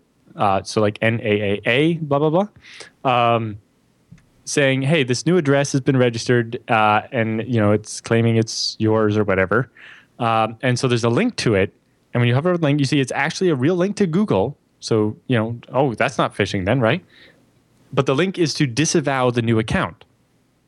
Right? To say that new account's definitely not mine. Okay. Uh, and it shouldn't be associated with my email account or whatever. Uh, except if you look at the link very, very closely, it's the version without the extra A. So if you follow the link, you're disavowing your account, oh, allowing man. the bad guy to take it over. Oh man. That is Super subtle. That is Uh, that is basically clever. the, the link actually goes to real Google, not some phishing site. So you would almost fall for it, uh, and it basically gets you to disavow your own Google account. uh, hackers Which then someone else could uh, register the same account and then do a password reset on your Twitter, and Yeah. boom shakalaka, they have. Oh yeah. Uh, hackers steal 45 million accounts from hundreds of car, tech, sports, and sports forums. Yikes! This is just go- it's like a Yeah, so this one company ran 1,100 forums, Hmm. uh, including like car guide, this guide, that guide, other thing guide, and a bunch of similar kind of junky websites, honestly. yeah. Uh, but all of them had forums. A lot of them were running outdated, uh, vulnerable versions of v, vBulletin and so on. And in total, uh, the attackers managed to get 45 million accounts out of the 1,100 forums. Most of them appear to be using MD5 hashes salted, but probably not very well. Uh, I think if, if it's vBulletin, it's not very good, and almost every pa- password cracker has built in support for the custom thing vBulletin does uh, because it's easy to do really fast and it doesn't actually provide much protection. Uh, you could crack the crap out of this on a video card. Um, RSA keys RSA keys can be harvested with microphones. Yes. What is this, So James turns Bond out, action? Uh, no, your comp- your CPU makes certain um, like coil whine noises. Oh my god. Um, based on what kind of math it's doing. That's And, hilarious. uh, by recording your computer doing that a couple times, by say you know sending you encrypted emails and having you decrypt them, uh, it could pick up enough of it to maybe recover your entire 4096-bit RSA key. Hmm. We've talked about attacks like this before, but they didn't work against keys that big. Ah, okay. I thought They were it's- usually like a fraction of the key, not an entire 4096-bit key. This next one might get some audience members' attention. A Telegram bug allows attackers to crash devices and soak up your phone bill. Soak it up. Uh, yeah, so this one they could crash your phone and uh, make your phone make calls and so on and drive up your phone bill a lot. So yeah, It's- you- hopefully there'll be an update to the Telegram client and you can avoid this. Geez, this article says that uh, these guys are just gaining per- uh, popularity like crazy. Telegram is, Yep. and uh, so they they basically found a flaw that I think the way yeah it's just like a huge huge file right. Here they have a uh, they call it the uh, message size restriction bypass. Yeah. So hmm. uh, I will watch out for that because I do enjoy myself some te- Telegram. Laid off with a non compete. This bill would guarantee salary. The this is Yes. a nasty thing. Uh, yeah, so basically, a thing a lot of companies do uh, when they hire you is make you agree to a non-compete clause, saying that you know you're working for us and we're going to give you access to our you know secret sauce, uh, but that means that you cannot work for one of our competitors for the next three years or something like that. Right. It, basically, you can't work in this industry. Uh, right, you can't work anywhere where the secret knowledge of hours that you have will be of any use, uh, and there can be pretty problematic. You know. Um, Yep. For example, uh, what was the name? Um, who is the MSNBC broadcaster? Brian uh, Williams? No, before that. Uh, the, Oh. the opposite of Bill O'Reilly. Oh yeah, Keith uh, Keith Olbermann. Keith, Keith Oberman. Uh, Good- well, good he had a he, he got fired and he's had like a three year non compete clause Mm-hmm. left. So that meant he couldn't be on TV for the next three years and basically ended his career. Uh, well, they in IT these are very popular. Like currently, 18% of all U.S. workers are under some kind of non compete clause, and 37% of all people will be under one at some point during their career. Yeah, I had them when I took on clients. Yeah, and uh, some of them are getting obnoxiously long. In particular, in Massachusetts, they're worried about this because Dell and EMC are merging, and they both have large corporate presences there. And uh, you know, some people will be made redundant by merging the two companies together. But those, if those people cannot work in, you know, building servers or making storage appliances for the next couple of years, that's where all their skill set is. Those people will basically be unemployable because all their experience is in a domain where they can't work because of this non-compete agreement. In California, they've gone so far as making these non-compete agreements unenforceable, so they don't actually apply. Yeah. So you can just get a job anyway. Yes. Uh, but what they're proposing in Massachusetts is that if you have a non-compete clause with a company and they lay you off or basically fire you without good reason, um, they will have to pay you 50% of what your salary was for the rest of the non-compete clause. Hmm. So you can still go get another job, but they have to pay you half of your salary for the rest of that non-compete clause. I see um, that's a good way to motivate the companies to not include those non-compete clauses or let you edit them if they do lay you off. Yeah, truthfully, that's really what it is. Yeah. Uh, but the big idea here, I think, is that Massachusetts is trying to force these companies not to lay a bunch of people off, uh, especially under non-compete clauses where they wouldn't be able to get a job at a competitor and so on. yeah, that could be a mess. Yeah, it could be a big mess. So it'd be good if they figure something out for it. Oh, jeez. This, this, I didn't notice this one before we started the show. A man in the middle attack against KeePass? Oh, boy. Yeah. So uh, the bigger one with this one, I think, is the hype around it that apparently KeePass doesn't want to fix it because it will break uh, their ad delivery platform or something. Oh, really? Yeah. I don't know all the details yet. Uh, um, I didn't have time to really dig into it. But yes, apparently there's meta metal attack uh, against KeePass's update check because it doesn't go over HTTPS. Hmm. Well, I know a lot of folks in the audience are uh, fans of KeePass. It's good to be aware of. So you should read about it, see what you can do, and uh, patch if you can. So uh, we have an email here from uh, Hacker OPSEC. Grug. What's Uh, that? so um, it's it's um, the Grug on Twitter. Oh, oh, okay. The Grug. Security. Anyway, Grug. um, this is basically an email chain going back and forth with uh, conference organizers that are complaining they can't get good talks and so on. Uh, and so it basically spells out how to improve InfoSec conferences in general, but uh, basically applies to any conference really. Uh, uh, about how to get better submissions for your call for papers and so on. Uh, part of it is you know chasing down certain people you want, uh, but realizing that you know especially in infosec there are big conferences like Black Hat. If you're a security researcher and you've discovered some new big thing, do you want to present that first at the little regional conference or at Black Hat? Hmm. you know which one's going to get you a job or more funding for your startup or whatever, right? Uh, and you know a lot of the problem is that a lot of these conferences have been taken over with like marketing fluff and so on and, and really aren't about the thing and he also says that you know the one hour talk thing isn't the best way for knowledge transfer right? If you're going to have a lecture it's going to need to be longer than that. And if it's just like a product demo or whatever it probably needs to be a lot shorter than that. You know? What do you so just uh, uh, so SELF had a uh, SELF Southeast Linux Fest had a talk where uh, Icculus, a Linux gamer, his talk was how to cook. He did a how to cook talk. Uh, what do you what do you what are your thoughts about that? Like, go to technical conference. There's a how to cook how to cook talk. I think it probably people probably probably liked it, but it also seems like I don't know. It's not what I go to those things for. Yeah, exactly.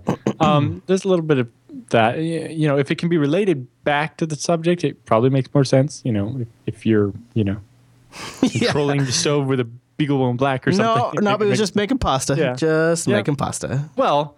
In particular, you know, maybe a lot of people at the conference needed to help learning how to cook. Could be a problem. Yeah, I don't know if you've seen that Yeah. graph of uh, Yeah, Linux yeah. conference T-shirt size over time. yeah. No, I'm just saying. The, the struggle is real. It is. That is true. Um, all right. So, uh, you ready for this one? How about a little password autocorrect without compromising security? Yeah. Dun dun dun. Uh, my biggest question here is how do you end up having to store the password uh, on the server side to be able to deal with that? Because your typical hash seems like it wouldn't work in that case. And that seems problematic to me. Password typos and how to correct them securely at the recent IEEE Symposium on Security and Privacy. Three common types of password errors. advantage of uh, solving the problem of that, you know, you're trying to type your password on your uh, phone keyboard and have problems, and that often results in people using a weaker password on their phone that they would like to. Yes. and being able to deal with that would probably be good. Although I, I, I think you know something like LastPass or, or something on the phone probably makes more sense than that. But uh, it's interesting. I haven't had time to dig into it. Uh, that's why it's just a roundup story. But uh, it could be. I, I just do wonder about uh, the server side of it, how that has to. Uh, you say Access and I think Microsoft, but that's not what this is about, is it? No, uh, this is a little uh, short story about uh, kind of social engineering, kind of a little bit. I, I haven't actually read the whole thing, it's, but it's a short, short story, uh, and uh, it seems pretty interesting. I think the audience would enjoy it. So uh, check out the link in the roundup. Okay, we're rounding down the roundup now, and uh, I wanted to just put a little. We had it's been a while since we've talked about uh, flash drives and, and uh, SSDs, so I wanted to put a review in here from AnandTech on the Crucial MX300 700, 750 gig SSD with their 3D NAND technology. 3D NAND, which is, is a quite different path than what Samsung took. So it sounds like a pretty interesting technology. I'm really interested to see uh, Intel's 3D XPoint. Oh yeah. Uh, just did I tell you about the NVMe uh, PCI Express card I got to play with in the FreeBSD cluster? Uh, I don't think so. No. So it's a PCI Express card uh, with the flash on it. It's like the P. 3700 or whatever. They, they make a regular SSD version of it, but it's not nearly as fast. Okay. Because big difference is with NVMe, instead of it pretending to be a hard drive, it knows it's flash. right. Uh, and so you need special drivers to access it. But when you have those, um, in, normally with a hard drive, you can do one command at a time, and hard drives support having a queue of like 10 or 30 commands that you're going to send it so that it, it can do them. It doesn't have to say, oh, I'm done, and then sit there idle while it waits for you to send the next one. You can have a list of things for it to do. And it sorts those by an el- elevator algorithm to try to catch do them as quickly as possible. With an NVMe, uh, in the current generation, you can do 64 commands at once because there's no head to physically move, right? so Oh, you just man. read the different parts of the flash. In newer one, the, the protocol supports up to 65,000 operations concurrently. uh, but anyway, Yes, please. this. NVMe device is 800 gigs. Uh, so you know you can buy an SSD like that. 800 gigs. It reads at 3,800 megabytes per second. Mm. That's that's almost four gigabytes a second, and writes at 1,800 megabytes a second, almost two gigabytes per second Wow. and you do 64 operations concurrently. It's the Oh. exact same flash that's in the SSD, but by having the better interface, it's that much faster. Oh man. Like that same SS, as an SSD, you're pretty much capped at like 600 megabytes a 2nd Mm-hmm. for the exact same thing. It's like 600, 3600. Uh, I want that so bad. uh, and so uh, Supermicro has a motherboard for it now where you get 11 PCI Express ports. Whoa. Motherboard. Holy They're all like 4x. They're small, but it's basically Okay. the entire motherboard Yeah. is just PCI Express ports for Holy this crap. Holy crap. Yeah. Ah, the future is speed. Very fast. Uh, okay, so ClamAV, not so fast. An unauthenticated command exec. What's going on here? Yes. Uh, so there's a vulnerability in ClamAV, which is the basically server-side uh, virus scanner Massively for Linux popular one, yeah. Mhm. Yep. Uh, owned by Cisco now, uh, where you can uh, inject a command and make it do it Hmm. uh, without having to be logged in or have any access. So you can trick the uh, virus scanner into doing things, which is never a good thing. No, that is not. And then our last story for the roundup from BlueKrypt. Yes, this is over at keylength.com, and it helps you pick how big of a key you should use on your encryption or your hashing. Oh, cool. So- Keylength.com. there you go. Slash, uh, well, probably if you just go to keylength.com, it'll probably take you there. find- yeah, and you can see there's a. It turns out there are like eight different guides on how to decide which one to use, and this one allows you to look at all of them at once. Hmm. So you can enter a year and see what you should be using in that year, or you can enter, you know, a, a certain crypto size, like no use what. Uh, enter what you're currently using, and it tells you approximately what your everybody thinks that'll be good until. Uh, but mostly we're like uh, 20, 30 or so for the current stuff should be fine. Uh, but it's too hard to tell. Beyond, you know, it's hard to project. You know, Beyond some of the guides are like, oh, if you if you do uh, AES 256, you're good until like 2250. It's like probably not. Yeah. I'm not, not going to project out 200 years from now. Yeah, how do you know that? You know, I'm sure I'm sure when they invented the Caesar cipher, they thought that was going to be great until uh, you know 2250. I really like the UI on this too. Yeah, It's a nice flow way to do it to, to sort of understand it. So Yep, and it, they have links to all the actual guides, so you can read the full PDF Yeah. and see what the justification is had for deciding that you know SHA 384 is good enough for now. Well, there you go. Links to everything we talked about over at jupiterbroadcasting.com. Just look for episode 271 of the TechSnap program. And I invite you to join us live over at jblive.tv. We do this show at 1 p.m. Pacific, which is. 4 p.m. Eastern, 2000 UTC. Yeah, you can go to jupiterbroadcasting.com slash calendar to get that converted to your local time. You can also visit jblive.fm if you want an audio-only stream, which is better in low bandwidth situations, or perhaps, you know, you're walking around. I don't know what you do. I don't know what you do. You could also just grab the RSS feed and get the nicely edited, compressed, perfectly version that we've put together just for you. You can find the RSS feeds also over at the show notes. Okay. Thank you so much for tuning in this week's episode of TechSnap, and we'll see you right back here next week.